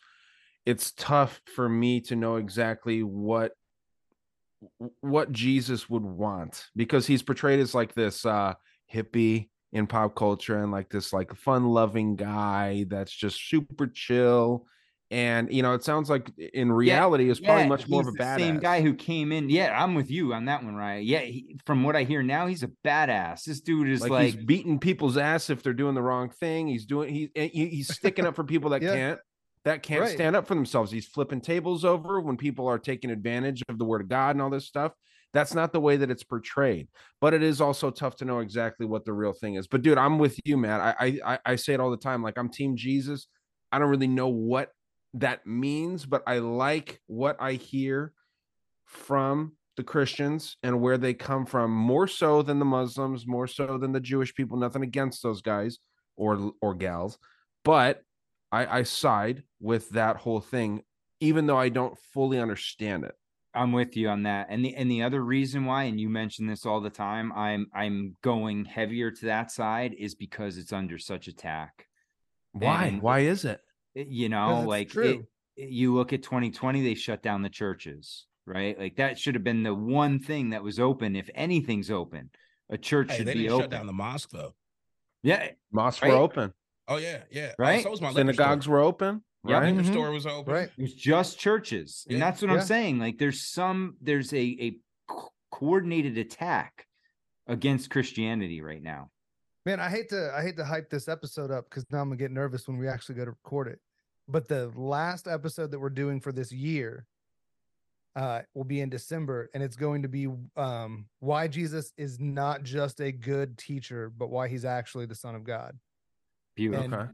that sounds interesting even already having believing wholeheartedly that he is the son of god d- re-going through this research and the solid reasons that we have to believe this i was like man this episode is going to be dope because i mean it's not just this it's a really difficult thing to be a a um a believer in jesus christ in western civilization today because of the bad rap that the church has Yep.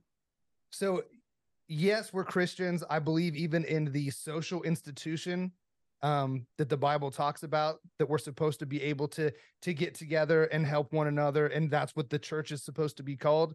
But that's not what it is in America today. Yeah. So it's a it's a real sketchy position to be in to be like, yeah, I believe this, but most of the people that say the same things I'm saying are doing it completely wrong. That's But- why I ge- sorry, go ahead. No, I was to say, so when really going into the solid, hardcore reasons why our faith, I don't want to say faith because it's really a knowledge based belief system. The reason that I believe in Jesus is this laundry list of provable, testable things. And that's that's the the center of my belief, not the misrepresentation that we see in culture today. Mm. One of my uh, favorite scholars to listen to, he's he's passed away now, but Chuck Missler, have you ever heard of him? yes Yeah, he has this. He had this saying, and it was so provocative at the time. He said, "I have more reasons to believe that Jesus is the Son of God than I have reasons to believe that I am Chuck Missler." And I was Hmm. like, "Huh, that's interesting." So when I I'm doing the prep for this episode, I was like, "You know what? I really think that he's on onto something." So, if you guys, if I mean, if you guys are interested, I think this this episode at the end of the year is going to be um pretty good. Well, dude, you know, if you're if you're plugging episodes, I'm working on a cosmic. I'm I'm working on a cosmic Christmas episode, and it would be sick if you guys wanted to do like a 10 to 15 minute segment, kind of talking about what you guys are doing with that episode on this episode and tie it in, um, so that you know you can also kind of plug that episode a little further, like as that as that time comes in, just like a 15 minute segment about that and about some of my thoughts and the research I've been doing with the cosmic Christmas idea Okay, that could be. which cool. I, I mean i'm not saying I, I agree with the cosmic christmas i'm just i mean i did krampus last year you know and like yeah, there's only so much you can do with christmas you know Yeah, we wanted to do the whole like history of Christmas thing like we did with Halloween. But it the more we got into it, we're like, this kind of actually starts with Easter. Mhm. So we were like, well, we'll just pass on on doing that the the occult history or whatever of Christmas and we'll hit Easter and then let that feed into Christmas for next year. Sure. Yeah it's interesting man. But yeah the, the same reasons that you said about the um i think it was matt that was saying it like the you know the the catholic faith is very misleading and there's a bad reputation with the church. That's why i have some issue with believing in what the bible says itself. I'm not saying that it's wrong or it's right but there's a lot of really nasty people that promote the word of the bible. I'm not saying that it's right or wrong it's just something that's very confusing and i understand that it's deliberate but you know it, uh, like i said I, i'm i'm on that side of jesus and christianity if if i'm picking a side it's just it's tough dude it's tough to know it's tough to know when when uh, isn't there a, an idea that the last pope is the antichrist Yeah, that's the um the the idea. What do we call it? The prophecy of the popes? I believe is what it's called. okay Um, I I don't have it right in front of me. Uh, was it like I think it was Malachi Martin who talked about that. Um, and it's kind of a shocking idea because I, I remember uh Tom Horn actually unveiling a lot of that. was the first time I ever heard of the prophecy of the popes and how the the final pope, um, Petrus Petra Romanus, I believe it was, was supposed to be the one who helped usher in the Antichrist, right? I wish I could pull it up because it's like a 900 year old prophecy that the uh, you never heard it. I don't think I've even heard of this. So Oh, I'm keeping a little something from you. yeah, yeah, we still have mystery. keeps it spicy over there yeah, yeah, yeah. You can't let them know everything up front, you know. You just work his way through the honeymoon episode. Um, Yeah, I, I wish I, I don't have it pulled up in front of me, so I don't want people to, you know, hear me stumbling through it. But it was this idea that what's it called was i'll try and i'll look for it for you jason prophecy of the popes. prophecy of the popes okay Yeah, I got it here, Rye. there you go that's what I'm talking. Look at this guy. Yeah. Jamie we from the Joe Rogan it. experience here. Yes. So what we got mm. here is this is the prophecy of the popes is a series of 112 short cryptic phrases in Latin which purport to predict the Catholic popes uh, along with the a few anti-popes beginning with Celestine II. It was first published in 1595 by Benedictine uh, monk Arnold Wion, who attributed prophecy to Saint Malachi, a 12th century archbishop of Armagh. When did this start? It, this is right around, right around when the Jesuits were Yep. right? It's that same time we were talking about. It's that 1500s, late 1500s, early 1600s. Okay, what are Hmm. these 12 uh, cryptic messages? We got to read them at this point. I mean, this is Let's see them. Do they have it? That's the key. Okay. oh, are these them? Uh no, these are pre-appearances of the Pope. Is this them? Let's see if there's 12. No. No. There's like a ton. All right. So Did any of let's speak Latin? Let's see what are the what are the yeah, no shit. What are the things uh, a series of 112 short, not 12. yeah, 112. Okay. I thought you said 12, my bad. Yeah. Oh, so maybe Yeah. that is them. Yeah, we can't read 112 here. Jeez. Yeah, no. So, yeah, like- it's interesting. one of these is Oh, so yeah, this is what it is. pope- It's like okay, so one is uh from the castle of Tiber.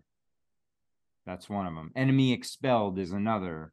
From the great mountain is another. Mm, Um, but yeah, from the white they- countryside, huh? they all have meanings. But yeah, That's that's, racist. It's I'd- interesting, man. I've never heard of this. Prophecies of the popes. Yeah, I've not heard of it either. You have to see if I can find that video that Tom Horn did because he, he explained it pretty well. Um, but I, I think the final thing though was that the last pope was supposed to be the one that helped to usher in the Antichrist, and they just had that, or they they have it now. With this, Well, current dude, there was there's Okay. another thing that we saw where there's a new set of Ten Commandments being uh I heard created. about that. Yeah, to The fight against change thing. freaking global warming. Yeah, dude, it's like what the hell are we talking about here, man? Wow. You It's hear about uh that? Uh-uh. It's on Mount Sinai, no less. Really? Yes. Yeah, I think I sent you something this week about it. Ah, Sorry, I don't know what we, happened. we got a lot of information going on. Yeah, my bad.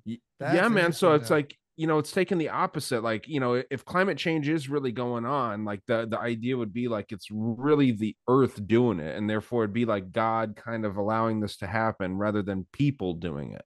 Mhm. I think uh, as people, we give ourselves a lot of credit that we're changing all this stuff. I do believe in weather manipulation. I think that people are manipulating the weather big time. Not not us, but the governments are. It's provable that that you know chemtrails are real, uh, weather manipulation is real.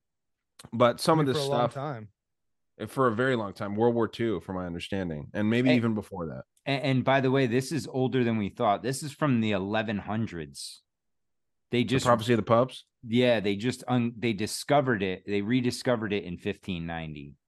Okay. Okay. So it says it was it says uh uh Malachi was summoned to Rome in 1139 by Pope Innocent II to receive two wool uh palliums for the metropolitan areas of Armagh and Cashel.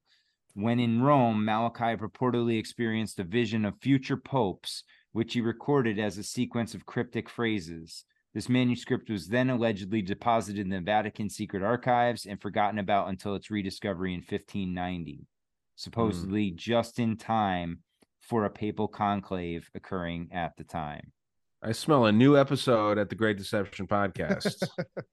This is, yeah, this is getting interesting now. this is up your fucking alley right oh, yeah, here, this is right up there. yeah, that's awesome. Yeah, no, it's Yeah, it's very tuning in. interesting. I want to hear that. Right. Well, see, that's all this type of stuff that that that that puts a little knot in my stomach as I'm going through re- doing research because you start seeing these these lines intersecting, it starts to make you think, wait a minute, I got to pay more attention to what's going on. All right, uh, one prophecy of the Pope, hey, that's not going to do much for me. That's that's not going to move me. You you got that. You have the president of the the United States helping Jerusalem to try to institute the third temple. I'm like, well, well, that can't be good. That's not a solid move Yeah. there. You know, you- Sacrificing uh, heifers and stuff too. I'm They like, that's not right. gonna be good. You know, you have the the 70 weeks of Daniel going on in the intermissionary period. I'm there's a lot of stuff. Rivers you- drying up, Jason. Yeah, Right. you, you got that. You know, you you you you got Kanye West getting rid of one of the most beautiful women in, in the world. You you have things that just make you go, hey, things aren't right here. Dude, Wow. are you talking about Kim Kardashian? Yeah. Hey man, have you seen I forget what the damn movie is. I'm gonna have to call Kim in here, but there is the movie. Kardashian? No, no, no. Oh. no. No, no. I mean, I Um, slipped that in. I you was like, that was there. smooth. I That like, was "You got it nice, though. I should've just played that Can you off." pan left, please? um supposedly she has like a, a giant skin rash that almost covers her whole body kim Mm. kardashian does and all of those ladies do now i don't know if you've seen that movie of the witches where they eat kids and they have like rashes all over their body they only have they wear gloves all the time because they have only three fingers so they wear gloves the reason that they wear wigs is because they're bald and the wigs Yeah, give yeah, them yeah, head rashes what's that movie called I think it's called The Witches. Okay, well, they makes just sense. recently did a they did a um Remake, yeah, yeah. a remake of that With Chris Rock being the well, was it Chris Rock being the voice of the kid? Oh, okay. I- I'll see what it's was. called. No, no, no, no. I think he was because he was one of the ones that was turned into a little mouse or something. Yes. Yeah. So that's the whole thing. The way that they describe these witches, they have purple eyes, their mouths open really wide, their nose o- open real wide because they have to smell kids. Supposedly, kids smell like dog poop to the witches, and the they have rashes all over the body. Dude, Kim Kardashian, it's kind of provable that that her family is a witch. There's six of these very powerful women, from Kris to uh, you know, Khloé, Kim, Kourtney, Kendall, and Kylie, and then Kris. You know, that makes six. So you've got your coven of six witches You got right Bruce. there. Bruce doesn't count. He's out. He's a Jenner now. He's out, dude. Uh, yeah, it's funny though. He's like the warlock, but I I don't know, man. There's some serious, serious witchcraft stuff going on there, and just the fact too that they made like this kind of dig at the whole like uh, rash thing, and then you know Kim Kardashian turns out like that's why she's popularizing bodysuits and like going out in public wearing like your your whole skin's covered because her skin is rashy. Hey, And Joe Rogan did an excellent bit at the end of one of his stand-ups on the whole Kardashian family. And literally his whole bit was that they were just a coven of demons. That's what And they was like- are. he was like, you have to be to take somebody who was one of the most famous athletes ever and convert him over to a her. He's like, Think "I'm about sure all the was men. Oh, not yeah. only the, not only them, like Kanye, freaking all the like you know Kris Humphries, all these different uh, basketball players, athletes, rappers. I mean, Ray J's doing pretty good. He's the one, ironically, doing the best out of all of them. But he got he he got in with them first, and Yeah, maybe he, he kind of said helped. he was part of the initial kickoff, right? Yeah, I the initiation. Yeah. Right? was- he was a test batch, Yeah. you know, before they went mainstream. I don't know. That dude's got I his tell you what, freaking Uh, would you have you heard about Kim Kardashian's vampire facial? yes, the blood. Where they Yeah. take blood and they put it on her face because it tightens your skin. She's I'm a freaking witch, dude. And uh, Mhm. supposedly her damn uh, great great great great grandma uh made a deal with someone and it was for her family the women in the family to be ever powerful and all all powerful and this is back in armenia they're armenian so it's a very strange area the caucasus mountains right? Mhm. weird spot. And um yeah i mean dude it was the second episode that me and my my cousin old co-host did where you know we were talking about that and there's some wild stuff. Every man gets their life force sucked out when they're around them including the brothers like uh you know uh, bruce's son forget his name. Yeah, they, got all get Rob screwed over Rob is one of the Kardashian brothers, and then on Kris's side, what are their names? Yeah dude they all get screwed They over were on the. OC, whatever Hmm. that MTV show, and they've all been on TV. That's the craziest part. They're Yeah. all on television. They're all part of this spell and the broadcasting and everything like that. Now you got me wanting to know what the connection is between them and OJ. yeah yeah yeah yeah Right now, now I'm curious. little There's ritual stuff. definitely- I mean, he yeah, he was his attorney, I know, right? So I'm wondering, hey, you know, spirits like to jump. and there was there was rumors out there for a while that Kylie would or uh no, not Ky- Kourtney was OJ and um the mother's kid. chris Yeah, Interesting. Hmm. Because she more research to supposedly doesn't Little look like. Kim or Kourtney. But it, I mean, it's this kind of stuff is why I think the Bible still is remains so relevant. Because you were saying like all the dudes get their life force sucked out. Well, the Bible's like, well, maybe you should stay away from the witches. Witches, you're isn't gonna right, work out yeah. very well for you. Ah, You play you with are, fire, you're gonna get burned. Pour water on the on our parade here. All right, witches never hurt nobody. Right. they got a bad rap in Salem, okay? They, they, they weren't doing nothing too bad. Just staying hanging out in the forest and singing kumbaya. What's wrong with that? But I mean, that's that's one reason I think that the Bible is under such attack. You know, we were talking about that earlier. Yeah. Because you know they try the the the education system you know we call it uh, demonically influenced education but the bible endorses like home education. It doesn't endorse a, a state sanct- sanctioned education system. So so through this particular vein of um of guardrails or guidelines you know it would it removes that power from from the elite. You know they try uh uh what is it? Satanic mind control but the Bible warns us to be careful what things we put before our eyes. Mhm. You know, there's it's it's relevant to combat all the agendas that we see coming from the elite today. as well as don't have any witches in your midst. Like, don't tolerate witchcraft. Right. And I, the, the funny thing is, even in our culture, we have this view that witches are just females. But from a scriptural perspective, that doesn't hold true. You know, the witch, the sorcerer, the soothsayer, the the fortune teller, all of that type of stuff that re that relies on dark spiritual energy that takes humanity outside the safe confines that Yahweh set up for us and puts us out in, into the free range for these ancient malevolent spirits to have free reign with us. You know, there's a reason he says, don't do it. See, Jason, and that's my reason why for the longest time I didn't pray was because I was afraid that my words were going to be intercepted, right? Or they weren't going to go where I was because I wasn't strong enough to be able to speak directly, right? So I Mm, felt like by by me praying or try attempting prayer that there was going to be some other force that a lower frequency force that would intercept it and and make it seem like I was talking with God but when it what what happened is I'm talking with a dark spirit and and that's going to you know pervert my prayer right and t- turn it around against me and and use Mm. it in a way and and it, it took a while for me to really have enough I guess it would be faith in myself and outside of myself to believe that I could get it out and it would matter. Did you see not to tie it back to Kim, Kim Kardashian here, but on the 11th of November, she was saying she was telling everyone that this is a high energy day and put your thoughts and manifest things that you want out today. Well, that's why they they And- re- 11th of the released 11th? Wakanda Forever. Well, yeah, 11 11, right? Yeah, so, but that's a holy day in in uh in the in the Druid.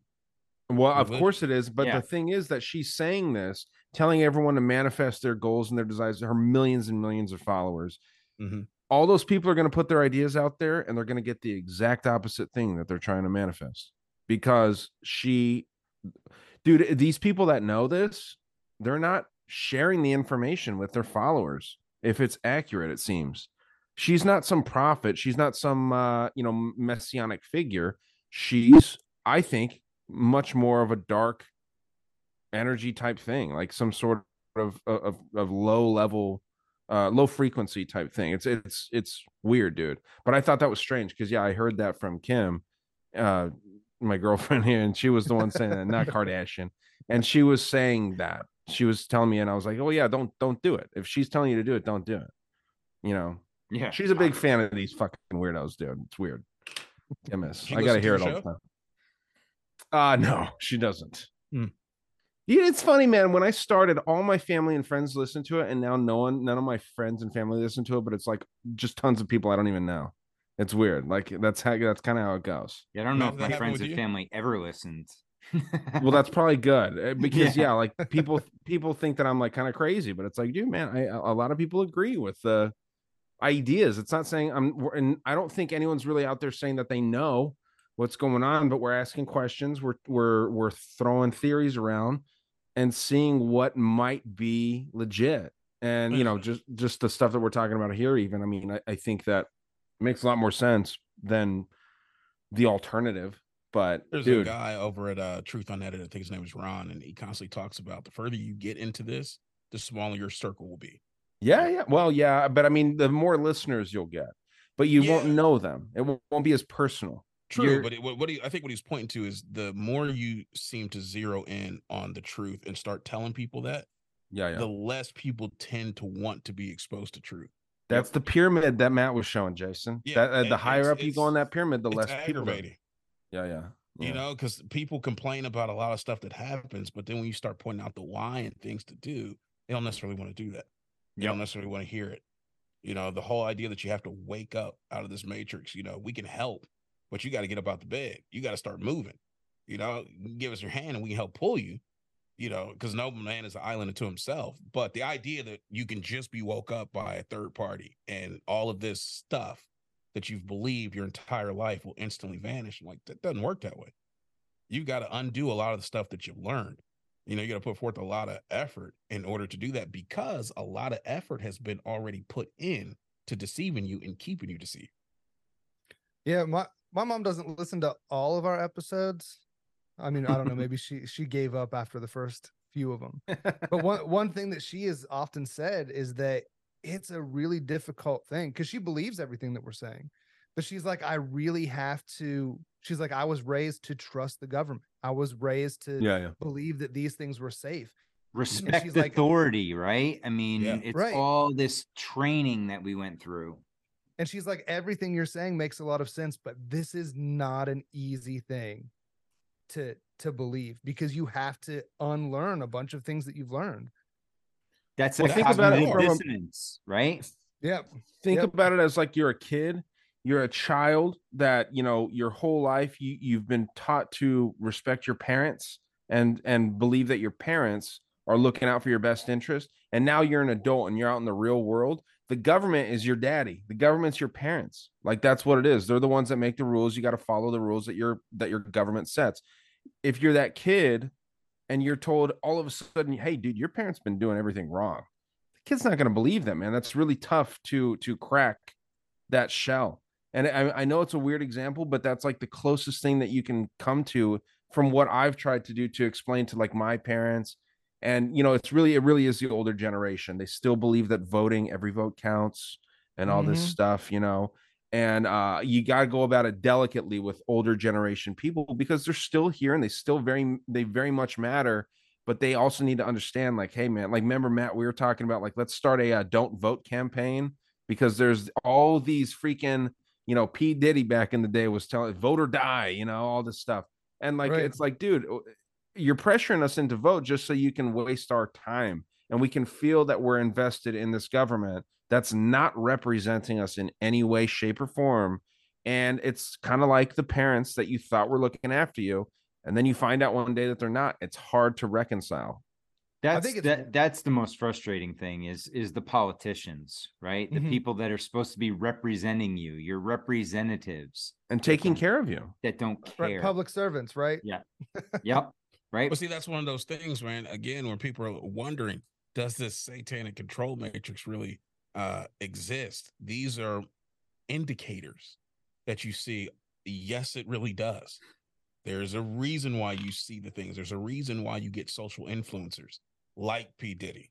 Yep. Who, who are out there telling you to vote. Listen, if I go to P. Diddy, I'm not going for that. I'm going for bad boys for life. I'm not going for politics. Like I keep my politics over here, I keep my bad boys over here. I don't like them to cross mingle. Okay. It's the only time in my life I segregate things. Well, you can also buy his opinion. You know that if, if P. Diddy's out there, you can buy his opinion. And P. Diddy might be a goofy example for some people, but think Donald Trump too. You don't think his opinion could be bought? I voted for that guy, man. That was the first time that I ever voted in an election. And I felt like an idiot for the 30 seconds that I stand in a line here in Tucson, Arizona. Little line, it's not a very massive city, but I'm standing in line, dude. It, it was a waste of time to go and vote for Donald Trump in 2020. And it would be again if he came back in 2024, it'll be a waste of time to go vote for Ron DeSantis or freaking whoever is going to come out there. It's uh, the the outcomes are determined already. And that's what sucks, dude. I, I think that one of the the the biggest scams that we've been put under in this country is the illusion of voting. Now, I'm not one who thinks that voting doesn't matter. I, I think it does, but it's probably most acutely realized in your local elections. And I think the further you go out or the higher you go up the scale, the less it matters in the sense of determining who really gets into office to represent you because they're not really out to represent you. Number one. Number two, like we were saying earlier, you're dealing with a system of control. Both parties are already bought and paid for. Both have spiritual foundations that they are built on and spiritual agendas they're trying to achieve. And both are walking lockstep, right foot, left foot down this this path of corruption. That's why our country keeps getting worse no matter who's in office. Right and most of the candidates that get into office, as we know here, are carefully selected prior to mm. the entire vote. But I think the thing that is most hideous about the whole voting idea is that, especially from a Christian perspective, the idea that the the church seems to buy into a secular means of affecting society as opposed to a biblical one. And what do I mean by that? I think the biggest way that we're given to affect change in culture is via prayer. Now, I'm all cool for if your society allows you to vote, then exercise that right. But I don't think it should be, as is built in this country, the primary means for affecting change. Right? Mm-hmm. I would And agree. I think that the church has kind of gotten bamboozled by that. And then by extension, people who are looking at secular culture and then people who are looking at the church and are intrinsically asking this question hey, what's the difference between you two? Like, if I don't know what to vote and I go turn on CNN, they tell me who to vote for, right? P. Diddy's telling me who to vote for. Yeah. Now, if I go over here and I check with my Christian friends, what's the church saying? Is the church saying that I, the same thing that I heard on TV, or are they saying something totally different? You know, is the church saying don't vote for any any either one of them? Yeah, but they're the lesser of both evils. I'm sorry, you That's serve a what- God dude. That tells you Yeah. to stay away from evil. So I don't think you can make the, the good argument to him. Hey, I picked the lesser of the two evils you told me to stay away from. That's what we- you took the words out of my mouth, Jason. I was going to say there's something very dark about that phrase. Yeah. The idea of voting, choosing a lesser of two evils. Right. Something very, very dark about that. And they've put that Jesus phrase out there. going, ah, which one do I choose? I got two evils here. That's I'm- Satan or Lucifer. Who am I going with? which here, you one know? do I go with? right, right. Ah, I, I can tell Dad that I chose the lesser of the two. He'll be okay with that. Yeah. I Dude, gotta- yeah, I was I gonna gotta go this, back man. to Jimmy here because yeah. he said it. It is exactly what he was talking about on Friday night. Listen to this. not the lesser of two evils with Trump. Well, why why wasn't Bill Clinton the lesser of two evils? Because Bill Clinton got stuff done that Republican presidents could not get done. What's that, Jimmy? Like NAFTA. So George Bush the first tried to pass NAFTA, but the Blue Dog Democrats, the Democratic Party, were which at that time used to actually care about the unions and used to uh, represent them, they wouldn't vote for NAFTA because of their ties to the unions. Well, Bill Clinton became president, and then he used his bully pulpit and the power of popularity to give cover to those blue Democrat, dog Democrats so they can vote against unions' interests and vote for and vote for NAFTA, which took the legs out from underneath unions for 30 years. And so so when you say that Bill Clinton was the lesser of two evil, he was not. And that's not my idea. That's Thomas Frank's idea, who wrote Listen Liberal. He also wrote What's the Matter with Kansas. And then he wrote Listen Liberal. And Listen Liberal explains that how the Democrats are actually not the lesser of two evil, that because they appear to be nicer, they get more shit done that's evil. For instance, NAFTA. And then Bill Clinton went on to deregulate uh, the enter- uh, broadcasting, right? So our media companies, there used to be 50 giant media companies, and then Bill Clinton in 1996 did the Telecommunications Act, which took us from 50 giant media companies to six gigantuan. I just made up that word. Media companies, and now everybody in media and every news person works for the same people. Wait, are you telling me we have less media corporations than we do war wars currently? That's right. I That's thought you right. were going to say he got stuff done. Republicans can only dream of getting That's done. one. That's one of them. and that was on Epstein Island alone. Yes, that's. And then he went on to deregulate Wall Street, which and and get rid of Glass Steagall, which was a right wing Wall Street dream for mm. always, and they did it. And then they crashed the economy within ten years. Wow. Let's see Kevin McCarthy get that done. So that's what Barack Obama. So that's what Bill Clinton did, and then Barack Obama. He wasn't a change from G- George Bush. He was a continuation. He took George Bush's defense secretary, put him right in his cabinet, and the rest of Barack Obama's cabinet came from Citigroup and email. That got revealed from WikiLeaks, which is why they're trying to kill him. So it was a his entire cabinet came from Wall Street, Barack Obama's, which is why he took us from two wars to seven and kicked 5.1 million families out of their homes while he made sure the bankers got their bonuses. Now, they would have never let John McCain do that stuff. Take us from two wars to seven, expand, drop more bombs than George Bush. That's what Barack Obama did. He tortured Chelsea Manning and tried to kill Julian Assange. These, and then he depo- You know, Barack Obama deported more Hispanics, twice as many almost, than Donald Trump did in his first term. So, do you understand that he wasn't the lesser of two evil? He actually makes evil more possible. So, same thing with uh, Joe Biden. Do you think they would have let Donald Trump start two nuclear wars, which is what they're trying to do right now? No, they wouldn't have. People would have been afraid. But now people go to sleep because Joe Biden is president, just like they went to sleep when Barack Obama. So this idea that the Republicans are the greater evil and Democrats are lesser lesser evil, according to Thomas Frank and according to me, is bullshit. I like that. go. Who is he? Spot on, man. Who is he? That's Jimmy Dore. He's a comedian. Is he really? Yep. I, have never heard him. But yeah, I, he's I'm a going. comedian. He does a uh, he does a podcast, a, a show. He's got a show on Rokfin and a bunch of places. But man, it's my it's one of my favorite political shows now. Yeah, that's crazy. He killed that. Yeah. Yeah, Yeah. it's spot on. Something I never uh, noticed, which is kind of interesting, was the the two to seven wars, like the whole twenty seven idea. You know, it's kind of interesting there. I know there's not much there on the surface, but Well, that that goes back to the hammer and nail, right? That's what that's where all the seven wars comes from. All right, clue me in. What's the 27 in the hammer and nail? Well, I'm saying the 27 Club, like the idea of the the uh, you know dying. Have you heard of the 27 Club? I have not. Like uh Kurt Cobain, um, all these musicians and actors and things die. Robert, Jo- at- Robert Johnson was the first one, right? I b- believe so. I know, like the uh, Mama Cass, uh, she choked on a chicken bone. She's from the Mamas and the Papas. She choked on a chicken bone. Um, so all these super popular people died at age All 27. right, yeah. So here you go. The 27 Ah, Club okay. is an informal list consisting of mostly popular Jimi musicians, Hendrix. artists, actors, and celebrities who died at the age of 27. Robert Johnson was the Crossroads guy, right? Yeah, Yep. soul to soul at the crossroads. Yeah. Okay. Yeah, He's I think it listed was right there, look. Julia from the Cosmic Peach was saying that he was the first. Jim Morrison, Kurt Okay. Cobain, freaking, I mean, massive. Jimi, Janis Joplin. Who's that girl with the tattoos?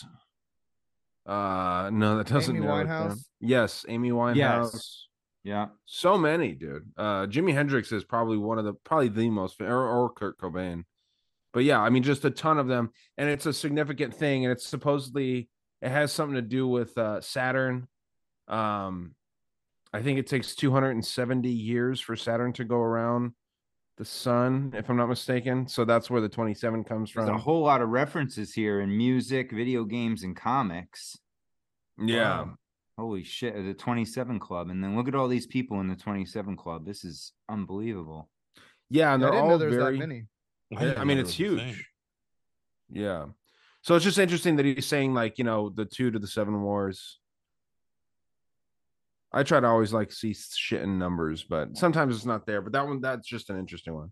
No, it's interesting for sure.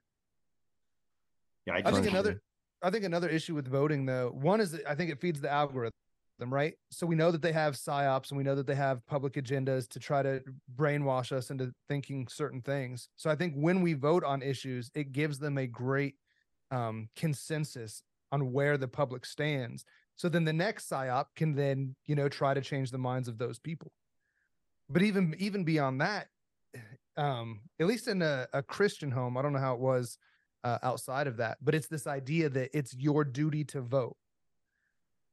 But nobody ever talks about any of the other duties that you have as an American. See now, coming from uh, a people that did not have the right to vote and that were oppressed, Uh huh. um, there's a certain pressure that I feel to to get out and honor a lot of the sacrifice that was made in order just to be able to vote. And Right. I, I've had people in my family, I've had to go back and forth. You know, did you vote? I'm like, no. And I've had to hear it, up to hear about all of that. But I think that there's something that's lost in the fact that it's not just your quote unquote right to vote or Mhm. duty. I think it's your duty to vote responsibly. Yeah, and there's with that that. I think that abstaining at proper times from voting is part of being a responsible voter. That's a good point. Yeah, And because by choosing the lesser of two evils, are you are you really upholding your vote, or are you just picking one of the choices? It's not Right. your choice, right? You Right. should you should be voting for your choice, not ah well. There's two choices. I have to pick one. No, yeah, that there's that there's definitely that idea out there that I, I have to. Not to mention the social pressure of, you know, put your sticker on. I Oh, voted yeah. today. You know, I mean, I see that and I try not to become, you know, that jaded type person that looks at somebody and I'm like, so you're part of the system. So Yep. you got dipped in the matrix today, is what you're telling me. They wore their mask, right? they got their yeah. shots. They're and that's in, why I you say? I, I'm not necessarily against voting. I, I just wish I could see two things. I wish I could see sober minded voting and not like party based politics. You know what I mean? Or- What or about voting. educate? What about educated voting, Jason? It's I mean, Is that too much to ask? Is it oh, Yeah, is it too much to ask for people to have to pass a basic test to be able to vote? Like you have to. Oh, then you're the right removing people's rights, Matt. You know, I- that's the way that they say. That's the way. No, I get it, but you look at some of these these potato heads out there that are voting, and they're doing exactly what we're talking about. Though they're just going in there and they're picking one side and just going down. Is that really voting? No, Hmm. well, that's the same thing. I mean, I say this about having kids. I think people should have. You have to have a license to drive a car. I think people should have a license to have a child because there's some horrible, horrible people out there that just reproduce just because they're like, well, the state will give me some money, or maybe this kid will grow up and be an actor or whatever. And people say that that's removing your rights as a person. It's like, well, dude, I'm not into this overpopulation thing. I think that there's so much room on this earth for every single possible human, but we have a population problem because of the people that choose to reproduce. It's actually more so more often, not not all the time, but more often more responsible people today are not reproducing That's because they're a straight out more of idiocracy, Ryan. Straight out What's that? idiocracy. That's that's that's the whole point, right? And the, the whole idea behind idiocracy, the movie, is that the dumb people are reproducing at a massive level like rabbits and and the smart people are not reproducing at all so society is just building up a whole society of stupid people Yeah, but a lot of that t- to me tends to be propaganda, right? Because if you say that the dumb people aren't doing this, but at the same time, we also talk about society as a whole being dumbed down. Who's the dumb people? Right? All Wouldn't that be all of us? yes Okay, well then, if, if all of us are dumb and all the dumb people are reproducing, and only the smart people should be the ones reproducing, who are the smart people? Well, I'm personally friend, offended by Jason and Ryan at the moment because neither one of you have uh, procreated. But I've got I've got one walking around, another one in the oven. Are you saying that? no, I'm dude. stupid? I'm saying, dude, Matt is a smart guy. Matt's a smart I'm dude too. the fifth. and he's got a kid. I'm not saying that that's the case, but uh, dude, we've all seen this old this this lady at the freaking gas station that's got four kids, and all of them are acting like little assholes. They're running around. She's yelling at them, and she's buying three packs of cigarettes, and then getting in the car smoking them while she's driving these kids home. Well- and I mean, they're all just trash bags. and That's the what best it is. is. when the kids are every color of the rainbow too so you know there's not a single consistent father across That's the board dude. and you're like oh She's just a citizen of the jeez. World.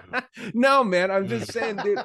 You know what I'm saying? Mm. I, I think, I mean, there's very responsible people that have kids and they go about it the right way, but there's a- also some a, a, a lot. I think that there should be a license, and I think to be clear, I think Chris, I think you'd pass the test, and I think that Matt would as well. I think Jason and appreciate that. myself would as well. But there's some people out there that have 13 kids that that should not have one because they're not fit parents. So I'm I'm I'm I'm not necessarily opposed to the idea. I definitely think that you should be Wait, which idea? Of like population control? No, that there there should be some criteria. You know, we license people to drive. It's not on its face. It's not a terrible idea to say, "Hey, look, if you're going to have kids, you need to not be an idiot." However, we just got done talking about how our nation is dedicated to all pagan gods, and if America is really going to have a test on whether or not you can have children, I mean, you're probably going to need to be non-binary. You need to be able to practice some type of magic. And I mean, I, I don't think we can trust the institution to Well, to- that, to that was a my good issue. test. If we were going to leave it up to the state to determine whether or not people should have kids, that's problematic to begin with. Yeah, you're going to Uh, that chinese system right Right, right. But if we're looking at it from a biblical perspective, there were things in place to help ensure that we had proper reproductive methods. marriage. Yeah, that might be a good thing. That's a good start. Yeah, that, that really would. Looking for a spouse that that you're you're compatible with, not test driving it. You know, not being in a culture that's sexually saturated, so everybody feels like we got to get married now. Well, and You just know, all so- the sex or too, oops. dude. So Right, many yeah. people, a lot of people have have kids accidentally, and that's still. I mean, like if you have a kid on accident, it's still a beautiful thing if you're a responsible parent. But when you're seeing titties and ass in your face every single day on the TV and in public, it is Mhm. tough to not be like, man, I want to just not pull out today. You know, like that's kind of sometimes You it's know, tough. I, I, I, I'd say if you're gonna blame anything for for all of this this sex going on, you gotta blame TikTok. Yeah, I'm all Dude, for it. TikTok Blame is- TikTok. yeah. This dude sends me a Whoa, hundred whoa, TikToks whoa, a week. Once again, narking. I send you educational videos that help stimulate your intellectual quotient. Hey, if I'm dumb because I had children, then you can be uh, a, a source of indoctrination by sending me TikToks. I think that's only fair. We're not I think it saying you're dumb, how you Chris. TikTok. no, I know, I know. I'm just, I'm playing. no man but. I, I also have this other radical idea that um every single person once they hit 18 you're eligible and you're required to serve a year in government at some level. I think everyone should do that and that's the only way that politicians come to fruition. And it's not like uh, like a president would be selected from the best serving uh people everyone has to serve government with just one year or maybe six months if a year's too long. Be and, and people that's a massive government. Well maybe maybe if everyone's part of the government then you know it's not just 1% of the population 99% of us are getting fucked. You know if everyone's in government and everyone's involved then maybe they're like hey well everyone gets everyone's taking advantage of the system or since everyone's taking advantage of the system then no one is because it's it's there. It's just like the idea where i someone was talking about like the uh, elon musk brain chip they would absolutely i think it was uh the, the beast uh what's the guy on on youtube? A kid influencer. Uh, he's an adult but he influences kids a lot. Um something Beast? mr beast. He was talking about he'll absolutely get the chip because once you get the chip in your brain making money is infinite. Where's the logic in that? If we all get the chip and making the money's infinite then there's no point to money anymore. Nope. Right. so that's that's bullshit so I mean, there's the- almost no point to money anymore. There's no point to money now. No, there Yeah. is, dude. Everyone, everyone's still, you know, we we buy houses. I'm not saying it's good. The system that we're on is not good, but if I was gonna sit here and offer any one of you guys a million dollars, you'd all take it without hesitation. No, no strings attached. You get a million dollars. Uh, who's gonna, you know, no one's gonna turn that down. But if everyone has an access to a million dollars, no one's gonna care. They're not gonna be like, no, dude, I, I'm not gonna take your million dollars. Like I got this already. Like who, you know, you know what I'm saying?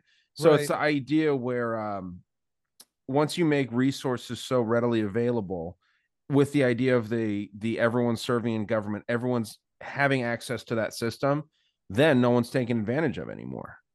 Um, everyone's evading taxes. Everyone is inside trading. There's no there's no one that's getting the upper hand on the rest of the population because we're all doing it. And yeah, That's- it's not a That's been an interesting thing, Rye, with this whole carbon based system they want to go to, you know, the, The carbon ESG? credits and everything like that. Yeah, it's when you when you start looking at it, it it just it doesn't seem like I mean, it seems like it's too big of a scam for them, right? I mean, they're taking everything at that point. Then what do, what do they have left to take from us?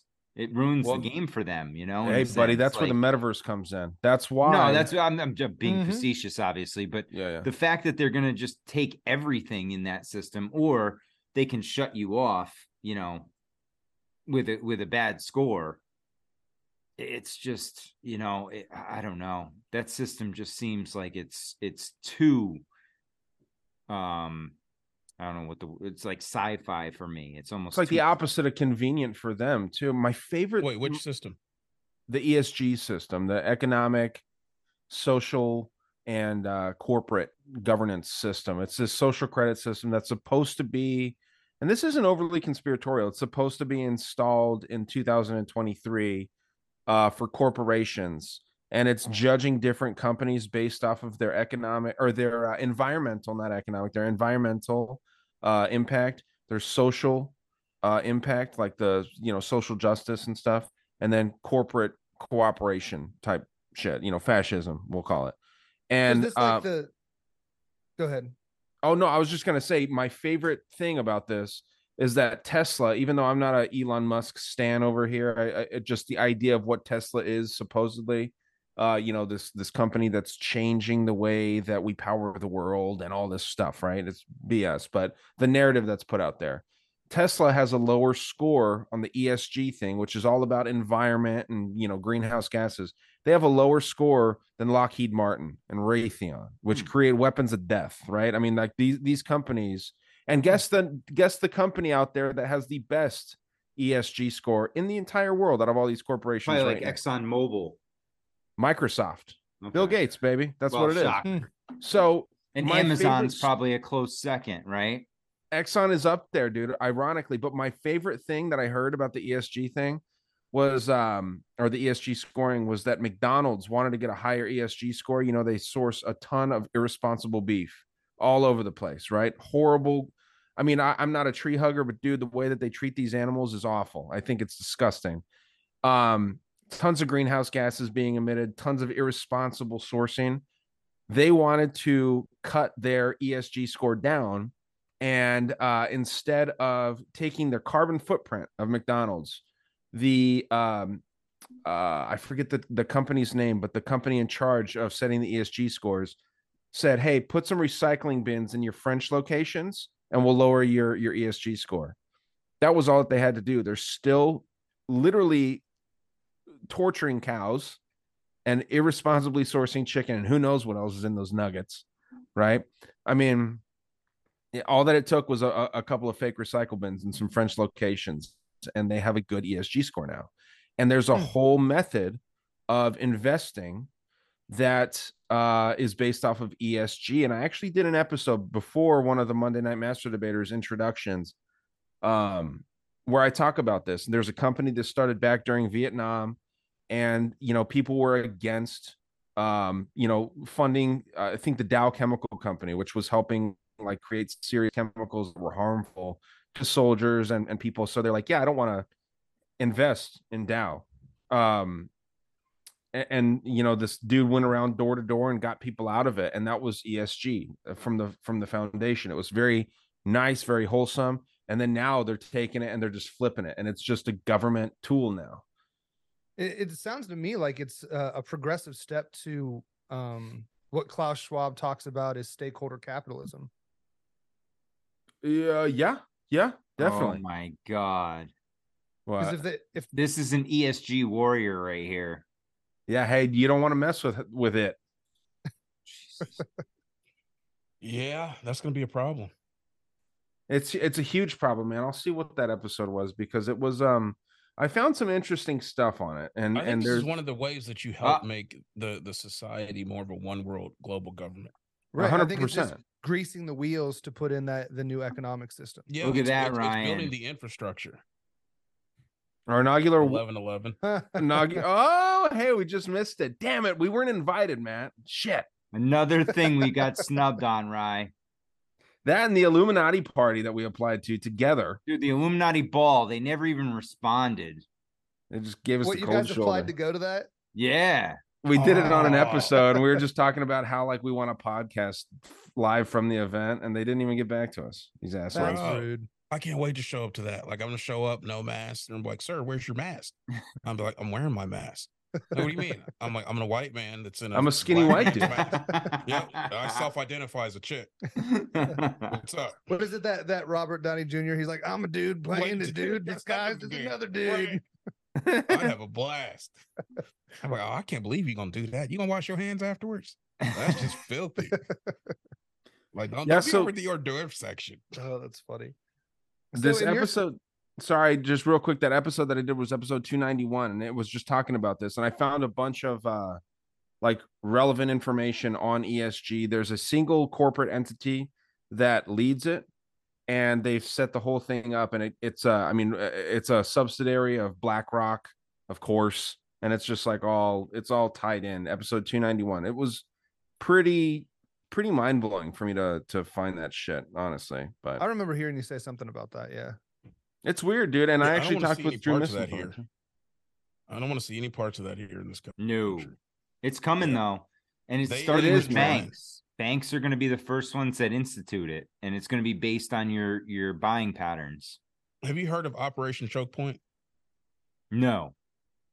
Okay, so this is a um I think this was a I think this was an operation instituted under Obama, but essentially what it uses is the banking system to regulate what accounts you can open, what things are closed based on what you do. Like if you are considered a, I don't want to say an enemy of the state, but if you are doing things that are questionable, like just free enterprise, inter, free enterprise entrepreneurial business, and you have certain business types that are listed, like um, let's say you were you were doing trying to think of all this crap. You can do it. No, the brain hurts. uh, if, if you were if you were doing hair in in your uh in your house, or if you were doing thrift store owner, if you were gun store owner, any of these types of things that are considered legitimate forms of business, you could have your accounts frozen or shut down. And it was a means of helping to control what the population was doing. Now I've started to see that it's become more mainstream where these big banks that are part of this international banking cabal, you know, you're talking like Chase and Citigroup and, you know, Bank of America, they're getting more and more uh, press on shutting down people's legitimate lines of business because those lines of business go against what the powers that be want people to be doing. Well, and, and look what they did in Canada to all the truckers, right? They did Mhm. they did that exact thing right there. Just because people were going to protest, they had their bank accounts frozen. Right. Which tells you you're not in a free society. No. Right. As long as what I'm doing isn't illegal based on the laws of the land, I'll add another step, you know, not immoral, but let's just say just from a legality perspective, as long as what I'm doing isn't illegal, you shouldn't be able to bar me from pursuing that course of action. Right. I should be able to go freely unmolested on my way. And the thing that concerns me most is as I see this happening to marginalized groups, I get really concerned, not because I'm part of the melanated rich sector of society. I get concerned because Christian is right on the edge of what will be being persecuted. Mm-hmm. Yep. That's really what troubles me. I was really leery about the whole religious exemption thing. What do you mean? Well, because here they were, you know, Like keeping a list of all the people who claim religious exemptions. Yes. yeah, I got you. because they instituted the, you know, the jab or whatever. Mhm. And they said, oh, well, if you don't want to do what the government wants to do, then you claim religious exemption. I was like, wait a minute. Oh, yeah, it'd be too easy to So compile a I was list. signing up to say, look, I'm a religious zealot and I'm against the agenda of the government. I was like, I don't think that's a good idea. Mind That's you, while they do that, look. while they're doing that, we're going to do a census. And while we do the census, we're also going to geotag your front door. You know, just for purposes of understanding where your front door For, is. for your safety. Exactly. Hey, and you understand they did a census in 2020. Yeah, Yeah. they did. And they did this geotagging thing, which was crazy. Yeah. Like, what do you need to know where my front door is at? No reason. I mean, I might send a weaponized drone to discourage you. Yep. to You know? discourage you. Yeah, yeah, yeah. It's not to blow you up. It's just to offer an Nah. alternative means of encouragement. Yeah, you get everybody's front door was geotagged. Yep. And while we're doing that, we're gonna make sure that we put geolocators in cars. We're gonna put the cameras in there because, of course, they just passed that legislation recently. And if we can, we're gonna push it all the way over to being electric. Right. Well, and then on top, uh, before all that, they put cameras on every street corner and every street light in America.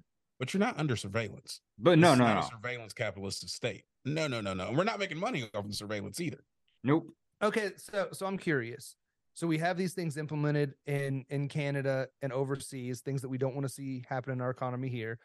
But we also recognize that our vote really isn't what we think it is when it comes to electing officials in america. So what do you guys think that the um the obstacle is for america? Like why haven't they instituted the um the same tyrannical type of measures that we see in other countries that we're like oh we don't want those here well they're doing stuff what do you think the obstacle is or the hurdle is that's preventing them from from taking that next step Second Amendment. I, was think that's say a, I think that's a and ma- I think that's a major obstacle, right? Okay. Because they they can't just come in fell swoop and and Right. enact their powers. They have to do it slow drips. And they have, you know, and, and you see that it's it's a combination of things, right? As they're ramping up the the fascist dic- dictatorial edicts, they're also making that hard press for gun control. and and and they the two seem to go hand in hand right now because I don't and and like you said, you see it all over the world. Why not here? And and that's the only commonality that I see that that Yeah, sets us way apart. too well armed. Yeah. If We've you think about this twice the amount whole- of guns for each person that's here. Right. Yep. You you can't just take that type of population and enact force on it. You've got to strip the the guns. You've got to get people lazy. You got to Yep. get people apathetic, and that takes time in this type of culture, especially when we're not like the type of culture that's already been geared towards submission. We are built on the idea of independence from any and everybody. Literally, we came. I don't want to say we because I wasn't part of that whole thing, but but people slightly different. yeah, right. We we came a little different, but folk came over here on a business deal and turned right around with their employers. It was like, screw you, I'm staying and I'm keeping your stuff that you sent me over here for. That's the But- level of independence that this country was founded on. But right, Right. now we are being conditioned to submit. In that we're in the We are. process of seeing that. Like it's that whole, you know, strong men make good times, good times make weak men, weak men make hard times, and then it, it, evolves, right? I, I hope I said that right. I've had a bottle of wine here, fellas. So I'm, I'm I did I get that right? I think that was that. yeah, I think that's So- right.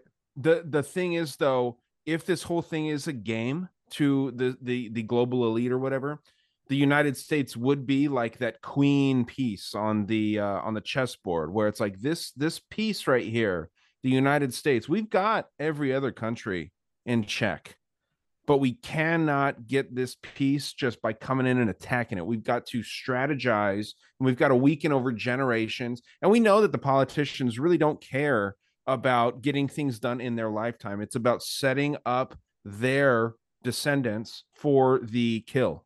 Right. Well, yeah, right. I mean, this this whole play started in the 70s, right? With Kissinger when he started working with China. I think and- before that, man. I think in this at least with JFK. But yeah, go on. Yeah, but I I think that hard press began when you look at Nixon and you look at um at uh Kissinger working with China, and that was it was- Absolutely. it was starting to prop them back up, and they were going to prop them up and start slowly cutting the legs out from under us. And you know who helped get the CIA set up in China uh, during that same time?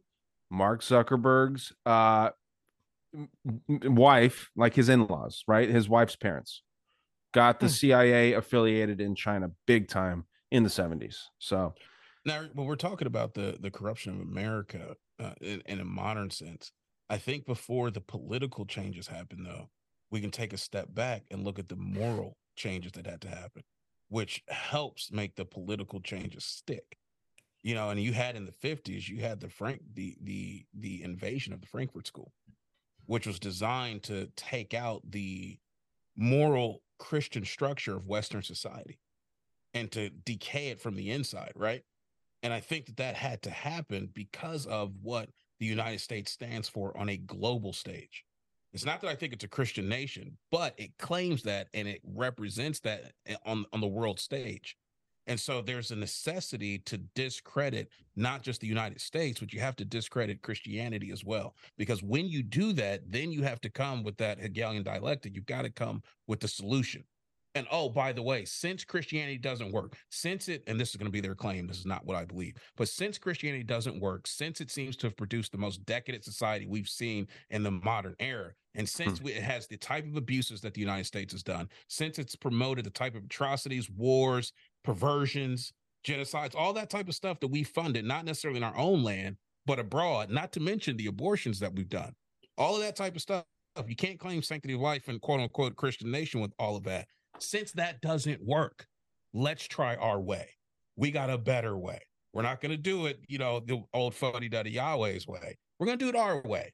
and they've been getting that ingrained into the idea of culture already. I mean, you see that in films like, uh, uh, oh man, what's the one where they're, they're killing everybody? The, uh, the purge Okay. right? And you you got the new founding fathers. Like, whoa, whoa, whoa, what you telling me about new founding fathers for? I don't like the sound of that.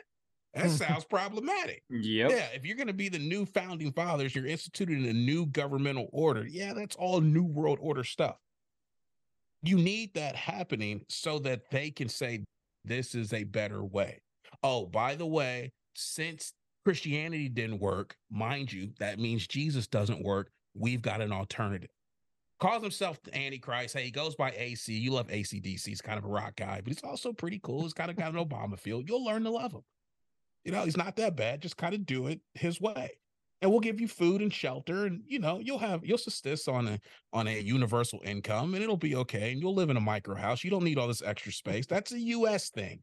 That you don't need all this wasted space. Matter of fact, you don't need most of your family. We're really trying to get this down to a very close knit group of people. eh, You know, like 500 million. Eh, We, we can do what we need to do with 500 million. You don't need that much anymore. That's the goal. And I think that's what we see happening in, in sequential stages right now. You follow me? Yeah. And going back to that whole carbon ESG thing, they're going to restrict your tra- your ability to travel. Right. And that's going to, that's going to be including going to places of worship. Yep. Right. They're gonna they're going to look at all of that, and you don't need to you don't need to mix with family, especially if you've if you're in a country like ours where people were free to migrate and move. A lot of families don't live in close proximity to each other. So by restricting movement, not only have you controlled groups, you're also inadvertently beginning to destroy family connections. Mm-hmm. And that's part of the social fabric that holds us together. So it's an attack on family, which takes us back to Alice Bailey and her 10 point plan. Yep. I think a, a point of divergence was when uh, Operation Paperclip, Yes. Absolutely. because you see, uh, especially from a biblical narrative, we have the Tower of Babel, which is where this this nation was trying to create a portal to wage war against Yahweh, right? You know, the tower to heaven isn't just a big building, but a portal into the celestial realm to wage war against this God that we don't like because he sent a lot of water our way. So he divided the nation. So when you see this new world order idea being implemented, when you start merging nations, like taking all of the the occult minds and practices of Germany, the Nazis, and spreading them out into other nations, I really think this is part of trying to undo the judgment that God put on man at the Tower of Babel, which is why you see such a satanic um uh not outpouring, but like effect from that. You know, you get all of the brainwashing. It nothing good happened from humanity when we merged the the minds and the spirits of Nazi Germany with the rest of the the world. That was not good for anybody. Right. We'd have to consider that that the the Nazi Germany was was pretty much the brainchild of the occult Thule Society. Right. That was pretty much the core of of the the um, Nazi political party. And so if that's the case, then the Thule Society, which was in touch with with dark malevolent enti- dark malevolent entities, would be the thing that was really fueling Nazi progression for why governments like our own would even want what the Nazis had. Right. So again, it gets back to this whole thing of, of the spiritual realm influencing the natural realm, and particularly the dark part of the spiritual realm. Then that seems to be what all of these governments were trying to get their hands on. Mm-hmm. That dark part's the easiest part to access too. I think that that goes without saying. It's like it's hard to access the the higher know. levels of this. Ryan, I would probably push back on that.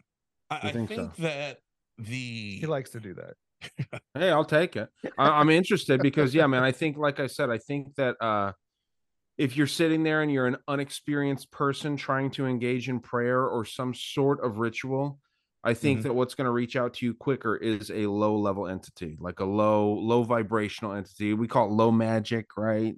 Uh, some people call it black magic, but like that darker, more demonic stuff, I think is is reaching out to you with its hands wide open when the when the you know more pure energy is going to kind of make you work for it a little bit and be like well i mean are you worthy of of trying to get to this level of of engagement i don't know uh, but yeah I'm, I'm curious on your thoughts on that I would say I I think that if we were talking about an impersonal force, I, I might agree with you.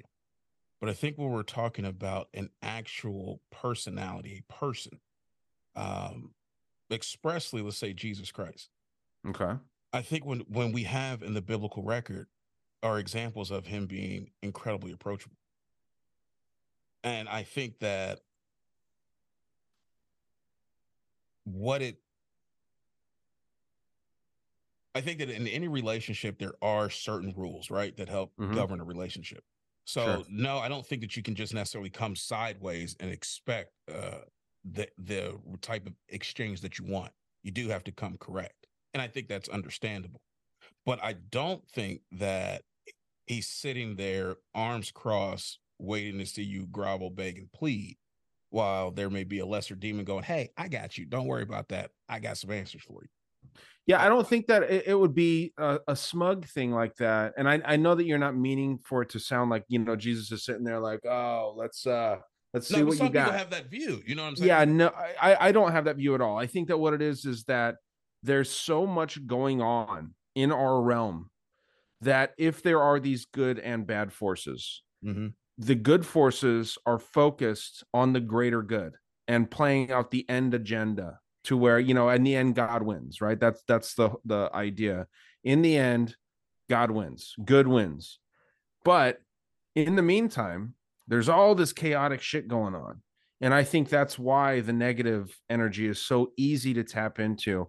And i always say that the devil doesn't come to you and say that he's going to fuck you in fire for eternity if you give your soul over to him. It's it approaches you as everything that you've ever wanted in your entire life, right? So Mhm. if you're sitting here and you're like, "Damn it, I'm broke. I, I I would I'll sell my soul for blah blah blah." Boom. That that's how I mean I'm not I, that's overly it's like cartoonishly simplified, but I'm just saying like you're not gonna get God coming in there and being like, okay, yeah, your rent will get paid, you know, like by uh just simply saying it but I think that Sure. something dark could come in there and be like, yeah, like here, here's uh here's some advice, here's this, this, that. You're taken care of. Now you owe me forever, but it, it'll be a lot better than uh, you know, the church tells you. It's it's gonna be pleasant. You're gonna have sex with uh 72 virgins or whatever the hell some of these uh religions tell you. It comes as a pleasant thing, not something demonic, for lack of a better word. I can see your point on that. Um, and I think that from a Christian perspective, I think the way God tends to deal with people is he he respects the free will and wants a genuine relationship. And I think those two things in and of themselves may make it a little bit more challenging than just the hey, we can do it the way you want to approach. Mhm. You know, Okay. so Yeah. from that perspective, I could see that. But I also think that if the end goal is about having the best relationship that you can with this entity that also produces the most healthiest experience that you can have, then it would re- require a very specific approach because the other things would be detrimental to you. Right. Sure. So, like the example that you gave, if you got a dark spirit that's coming to you and says, I'll give you everything you want, it also knows what you want will destroy you. And if Yeah, its yeah. end goal is to destroy you, then giving you everything you want helps to achieve that end goal, which would be completely opposite of what we would say that that Jesus would want for you. Well, sure, but I mean, like with um, and I'm glad we're finally getting into a debate here a little bit on the debaters, right?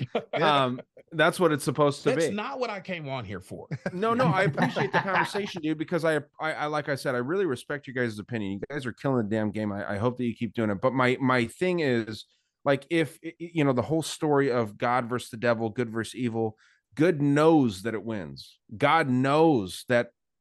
I mean, he could, he could get rid of the devil right now, but it's got to mm. be there. That that whole idea of the dark has to be there because you, you can't feel joy without pain or sadness. Otherwise, I mean, it's just all vanilla. It's all just it's it's just like yeah, we're just floating through life. There's got to be suffering. There's got to be some hurt to feel happiness, right? So there, I don't think it's this game. I don't think God's uh, allowing this game to go down. It's just the fact that humanity is going down this path because it's part of the story. It's part of what's supposed to happen.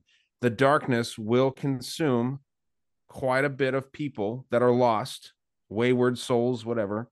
They're going to get kind of sucked into this dark energy because God could end this all right now. But that's not what's going on. That's not what he wants. He wants, or, it wants, whatever we're going to refer to God as, the universe, whatever some people believe in, whatever it is. This good energy we're supposed to organically gravitate towards it. But through the coaxing and the MK ultras and all this stuff, the brainwashing, we're being sucked into this lower vibration, this dark stuff. And and um, I mean, why why does it need to happen? Why why would that be allowed? When in, in the at the end of the day, we could all just be good. We can all treat each other well. We could all there doesn't need to be the the child rape there doesn't need to be horrible things that go on i'm not saying that that's proof that god's not real i'm just saying that it's uh it, it's a it's a a story that's confusing to me right Mm-hmm. Well, I'm no expert. I will tell you that first off. Um, Sure, no I- one I- is. I, had this. Um, it's interesting though that you put it that way because I had this conversation with my nephew. He was like my mini philosopher in the family, and his Okay. basic uh, point to me, he didn't want to make it this way, but his point was, I think God's responsible for all the stuff that happens because He can stop it at any point, right? And so it's not really my fault that I'm doing whatever I do. And I was like, okay. I mean, I guess I should also blame your mother and blame you. Because if by extension you're doing all the bad stuff that you're gonna do in your life, I should blame her for having you in in the first place. And it's not stopping you from doing any of the things that you want to do, knowing, you know, that train of thought. And so he's like, Well, okay, I get your point. Well, why is all of this stuff being allowed? And my answer to him was, I think that it is part of a divine court case mm-hmm. and that the purpose of this case is to prove one thing whose will is really better. And I don't think that we get the point. Like we had it pretty good. We all we had to do was follow one specific command, right? We just had to eat all the other fruit from all the other trees. We didn't have to get involved with this tree the knowledge of good and evil. We decided to do it. We get in that it produces a lot of problems for us, right? God could have stopped it, but there's an issue on hand, and that question is whose will is really better? Is it better to follow what Yahweh says, no matter what that is? Or is it better to kind of do your own thing when it suits you? And hmm. Luciferianism, Satanism is built on that idea do what you want. Or to reverse that, do whatever you want as long as you don't do what Yahweh wants you to do. Or does it do what that will and that should be the whole of the law that's like Yeah, Aleister that's what Aleister Crowley Crowley said? was stating. Yeah, Crowley, and that yep. seems that seems to be the basic tenet of of Satanism, right? And so there mm. seems to be this cosmic court case. Yahweh, is your way really better? I don't think we get it till we get to see the ramifications of choosing not to do it His way. And, We tend and where do we s- thick at it? and we see that in history too, Jason. I, I see it a lot in Europeans with their whole concept of manifest destiny. That they are the controllers of their destiny. That you know, it's their, it's God's plan for them to have this. Like, well, mm-hmm. I don't know about that. right. I think you're just a dark in- idea. of. Yeah. Sorry, Matt. I was just saying, ma- uh, manifestation's a dark concept. That that word's really uh, uh, it's an interesting thing. I don't know if that's something that you think about much, Matt, because I cut you off. My bad. But it's just like the the idea of like manifesting something. It's like conjuring or something. Yeah, and and you throw that in, and that's what you know. These people were going around and saying that this was their their destiny, right? They were manifesting it. That this was given to them to go conquer these lands, and that's you know the whole concept of manifestation. I think again that gets into intention, right? I mean, if if you have good intention, you're manifesting for the positive. I I don't see any anything wrong with it. But again, on the other side, if you're manifesting intentionally for any negativity, harm, or destruction, I I think there's going to be consequences to it. I think it's interesting. They never seem to manifest for to help others. Yeah, It was always for conquest. Yep. You know, and even with it. the new age movement, it's all just manifesting what you want. Manifest a better job. Manifest uh, better health for yourself, not for the world. Manifest Better house. for your Better a better car. house. all this- myopic and narcissistic. the vision board shit, right? It's Yep. all manifestation for things for yourself. It's not to help. So yeah, dude, that is like that low and high magic for sure. It's interesting. And that But goes expressly against, you know, biblical mandate. it's it's got to be a difficult position to be well maybe it's not difficult to be god if you are god but conceptually as a human being because if you if you want to have free will agents they have to be able to choose to do things against what you want because the bible even says that it's god's will that none should perish but we know that some perish so it's it's kind of uh, mind boggling but even god doesn't get everything that he wants right? So Mm. how do you how do you balance like being a just god and allowing these people to have to have free will? Because i've heard arguments on both sides that either god is way too soft because he lets people get away with too much and all you have to say is jesus forgive me and you get into heaven you know or that he's way too harsh because you know he doesn't think homosexuality is a good idea so which is it you know is he unjust because he's too harsh or is he unjust because he's um too soft It's funny because then everybody that's making those claims, they at least can agree that he's unjust. right they don't know why but he's don't- yeah, unjust exactly. It, it goes back like we were saying, all the arguments against God are against his character. But I think it's interesting that if, if we look in in some of the places, uh, there was a, a prophecy. uh, Was it in Enoch about um, Methuselah? His his actual name means his death shall bring. So it, it was it was understood that at the death Not of, an Enoch. it wasn't an Enoch. No, Oh, it's that's a- the flood. It, it's you got to take the the names from uh Genesis five. Right, but I thought there was also a specific prophecy somewhere that had it written Oh, I out. know what you're talking about. That may actually be the one that says that when he dies, the flood will start. Yeah, yeah. I think that may have been. I don't know if it's recorded in Enoch, but I know what you're talking about. Yeah, I thought it was recorded somewhere. Anyway, I find it interesting that if it if there was this prophecy and if the uh, Methuselah, when he's supposed to die, brings God's judgment, right? Because humanity is so um evil. Well, Methuselah lived somewhere between 968 and 970 years, Yeah. which is the the according to the biblical record, the longest living human being ever. I think is a testament of God's grace that look, when this guy eats it, I'm going to have my hand is going to be forced and I'm going to have to deal out judgment. But because I'm a gracious God, he's going to be the longest living human being on record because I want to give you every opportunity to not be in front, you know, downrange when I've got to let this fire off. And I think that's what we're dealing with today. And he's got to let the fire off because if he to. Doesn't, he's going to be accused of not being just. Right. And that cosmic court case I was talking about, those spirits will jump on that and be like, "See, I told you, he's not just. He's not worthy to lead. Therefore, we're gonna try to seize the throne." Right. And they're gonna have Jay Z and Kanye playing in the background. But I, I think we're in a very similar thing now. So we know that that Jesus came and at the resurrection, the, the veil of the Holy of Holies was torn open, which makes access to Jesus Christ available to everybody.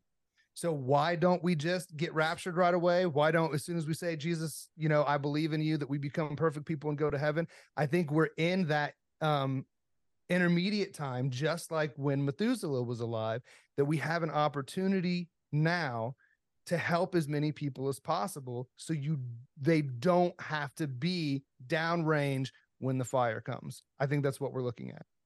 And a myopic perspective would be like, "Oh God, how can you allow all this to happen?" He's like, "I'm giving my people a chance to to get right, you know, to to um uh to accept the pardon before justice actually has to be enacted because he is a just God." So you feel like we're from like uh, our souls are from another realm and we're here experiencing this reality to uh you know once we die once we move on we we're on the right side of what God wants us to be on I, I'm just trying to picture exactly No. what you're saying No, I think that um as beings that have a soul, we live in uh a partially physical realm, right? Our bodies live in the physical and we're subject to the laws of physics and, Uh-huh. and entropy and time.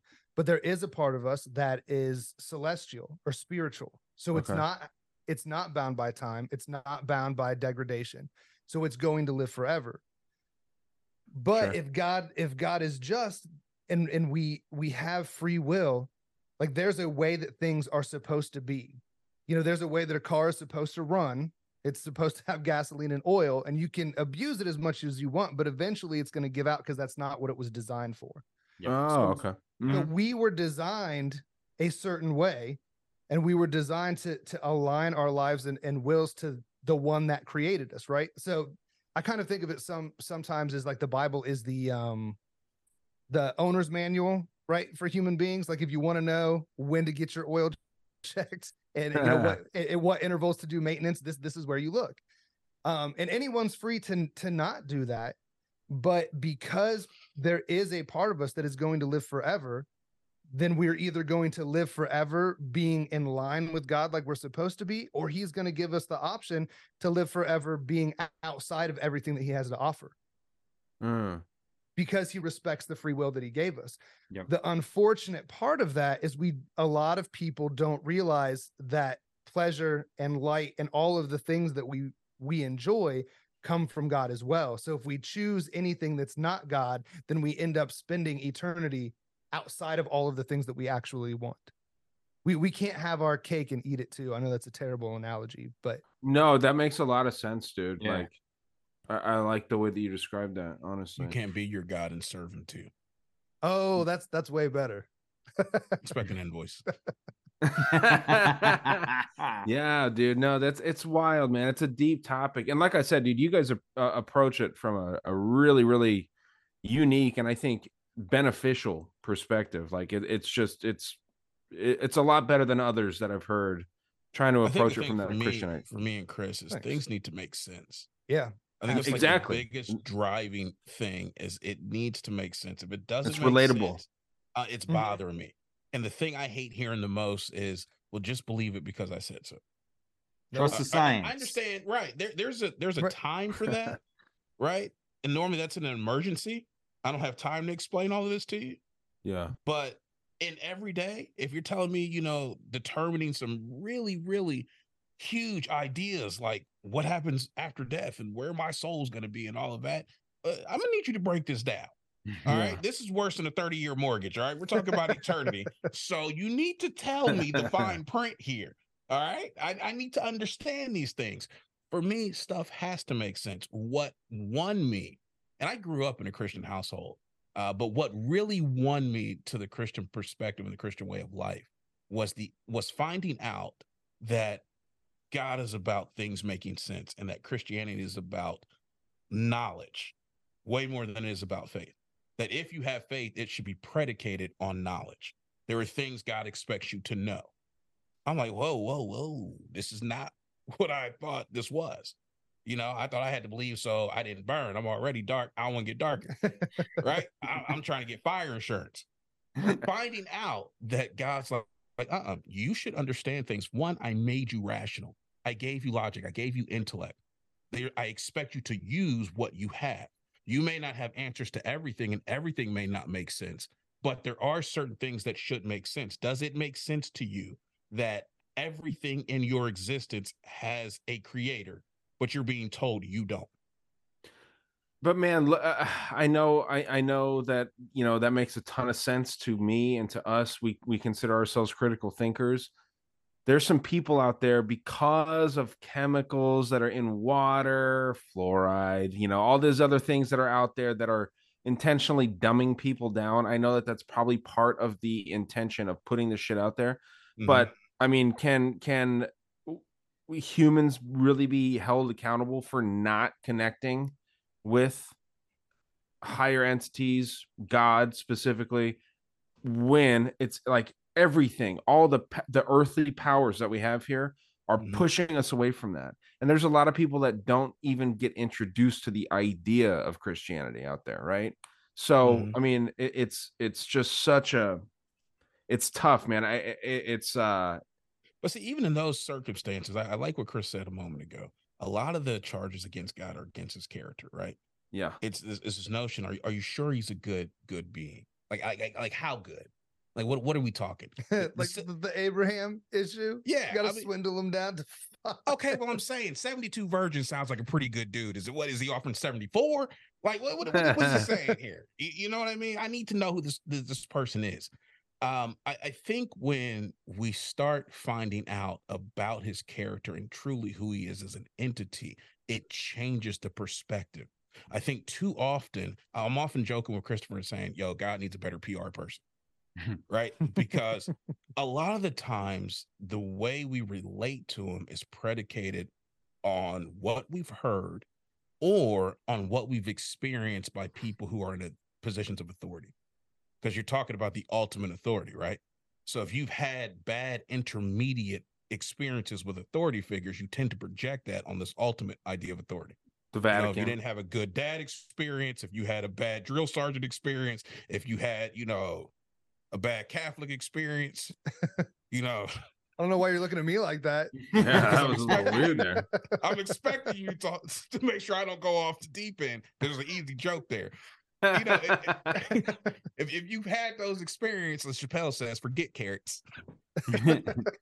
you know, you tend to look at God kind of like, I, I, I don't really trust you, man. All right. I don't I don't know really who you are and how you are, but I know what I've heard about you. And then if you add on top of that the cultural press, hey, he's a tyrant, he's mean. He in the Old Testament, he seems to be just on a rampage. I mean, on the New Testament, he's all about love, kindness, kumbaya. So now he's psychotic and schizophrenic. You don't want to, you know, deal with this guy, right? That tends to to make you very hesitant. And then you add into it components like, well, what about people who've never heard? I don't think he's that type of guy that's like, you know what, you never heard about me, you got to go. I yeah, yeah. I'm not saying very I'm not saying that he. Yeah, I'm, I'm know, not I- saying that he is at all. Yeah, I think he's very just, and I think that he cares, and I think that he doesn't hold people accountable for what they're not accountable for. So, like you said, it makes sense to you and I that everything had a beginning, right? Everything's got some sort of a, a, a creator in our world. Yeah. From a from a biblical perspective, the one thing that God seems to hold people most accountable for is looking at creation and knowing there's a creator.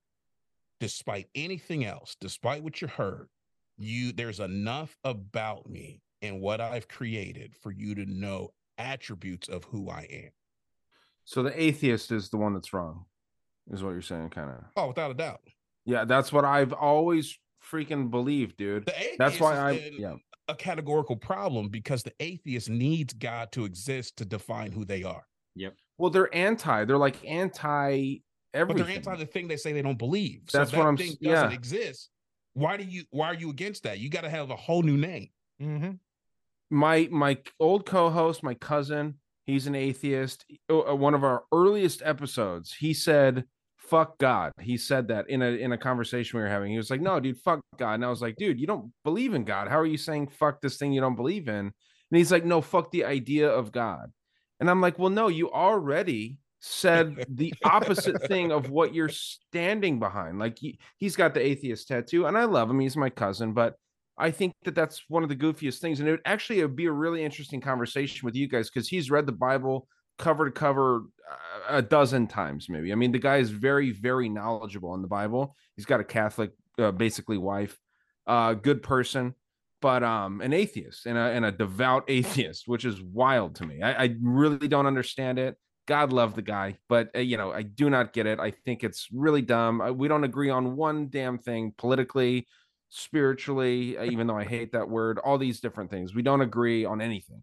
Um, that's why we had a decent show when when he was you know doing it. Um it, it's it's interesting. The the idea of the atheist is very strange. I know we're running long, Matt. I don't I don't know uh what's going on with you over there, buddy. I know it's late, but uh, We've got a couple more minutes. We'll wrap this up here in a minute. it's a wild, wild idea though, what the atheist represents, man. Um, doesn't make any damn sense to me. I'm with you, Yeah. Ryan. I've never had any idea or any like notion why atheists are so infatuated with God. It's it's this it's this deep infatuation with him that I don't understand yet. Total denial.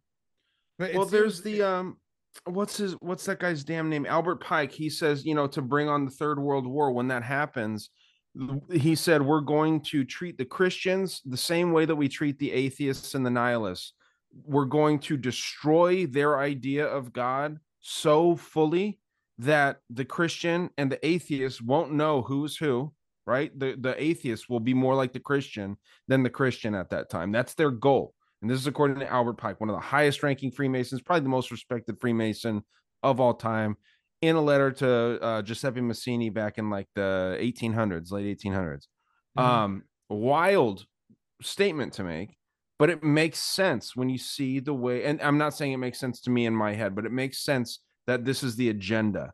to take the Christian and treat them the same way as the atheist. And the atheist, therefore, is the uh the devil worshiper. It's the it's I mean, it's everything that is negative and anti-God. The atheist is an antichrist type ideology, it seems. It's just going against. It's not necessarily like I believe in darkness. It's I believe in the opposite of God, which is like the antichrist, right? It's that's kind of the definition. So they they look at atheists the same as they do um Satan worshippers, Luciferians, all this shit. It's it's the same thing to the elite, and they're trying to push more people into that, man.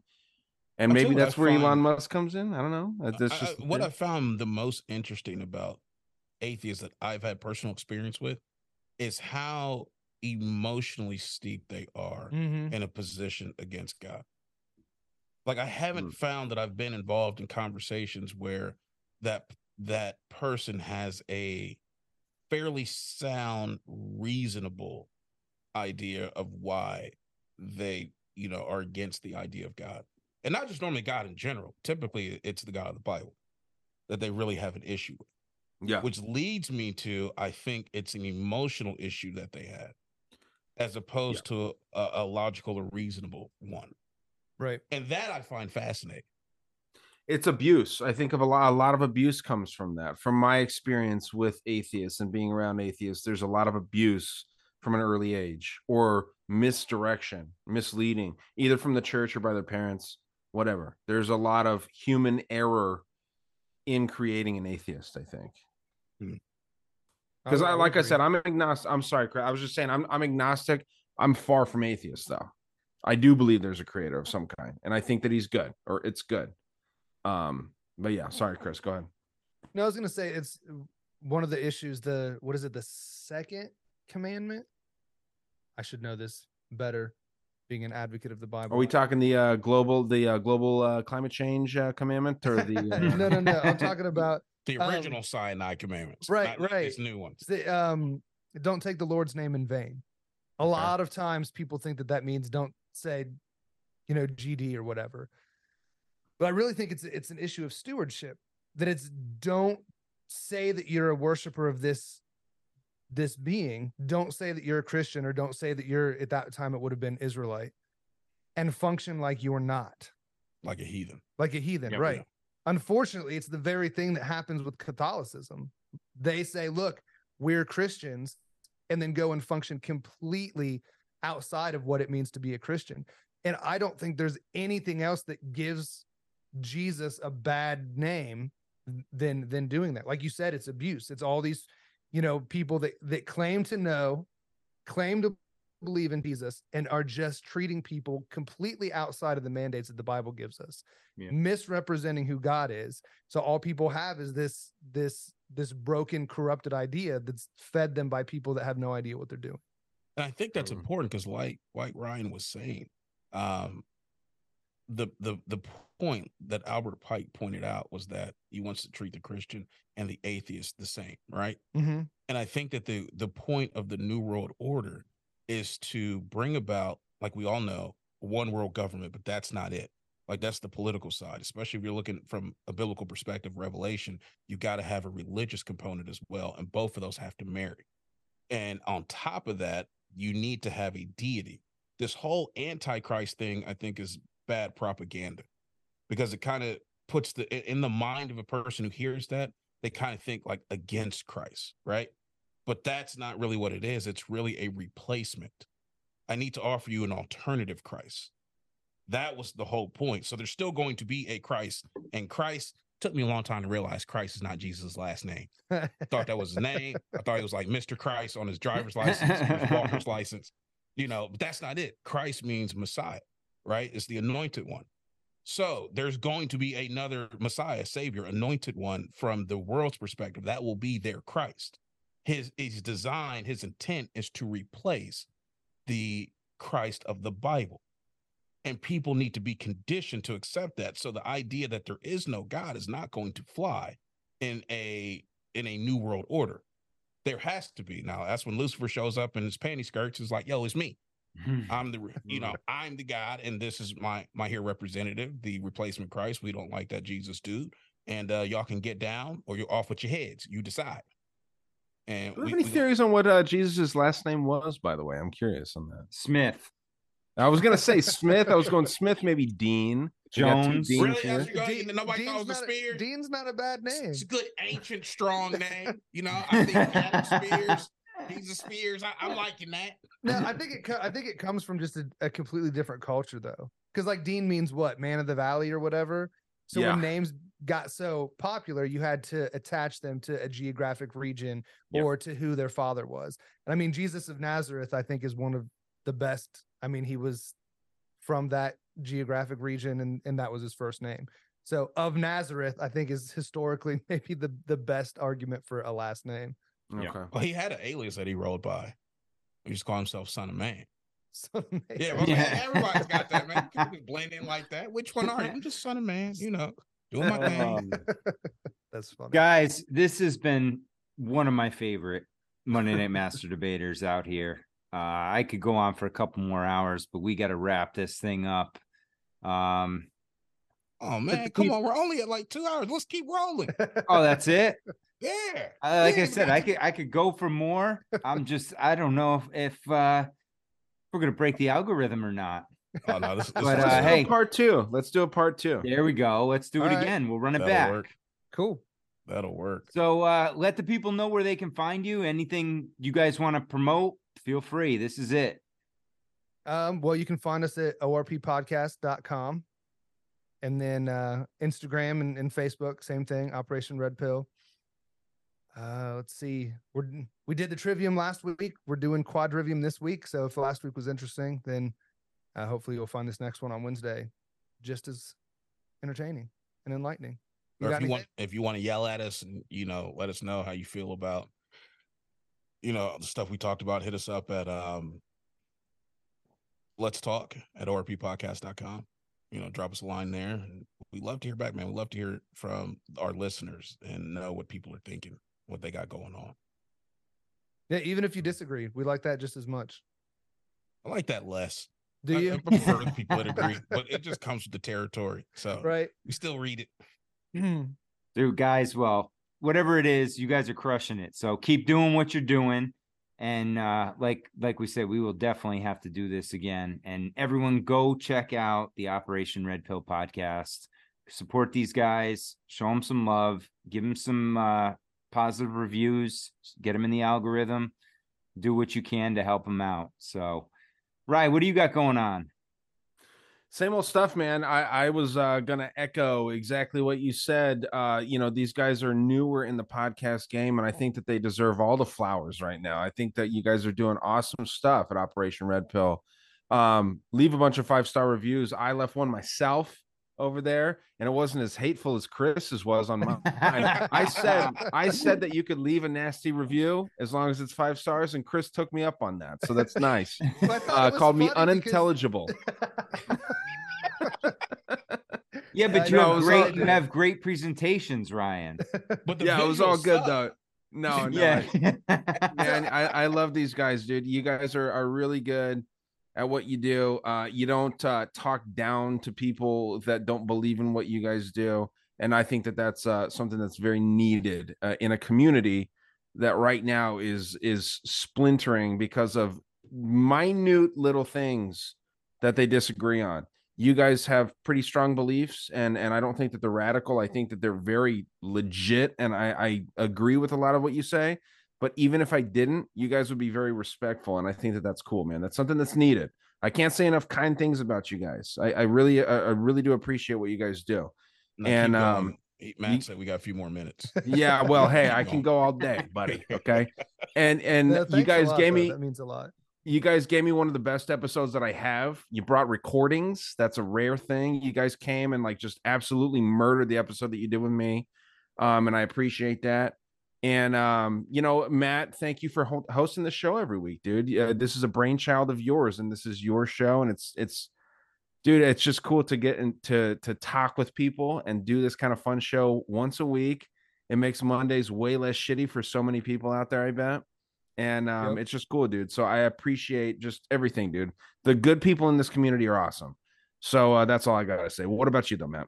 No, I'm with you, Rye. It's it's people like Jason and Chris that make me love this show. Meeting them, getting to talk to them, and now you know setting it up, and we can we can do it again down the road, and just you know that's what we need nowadays in this time where everybody's so divided and everybody's you know i think more people are scared really than they are angry because uh, i think the anger is just a lot of fear based we got to come together. We got to forget about the minute differences connect on our similarities because across the board it doesn't matter what religion you are it doesn't matter what race you are we are we have more in common than we are different.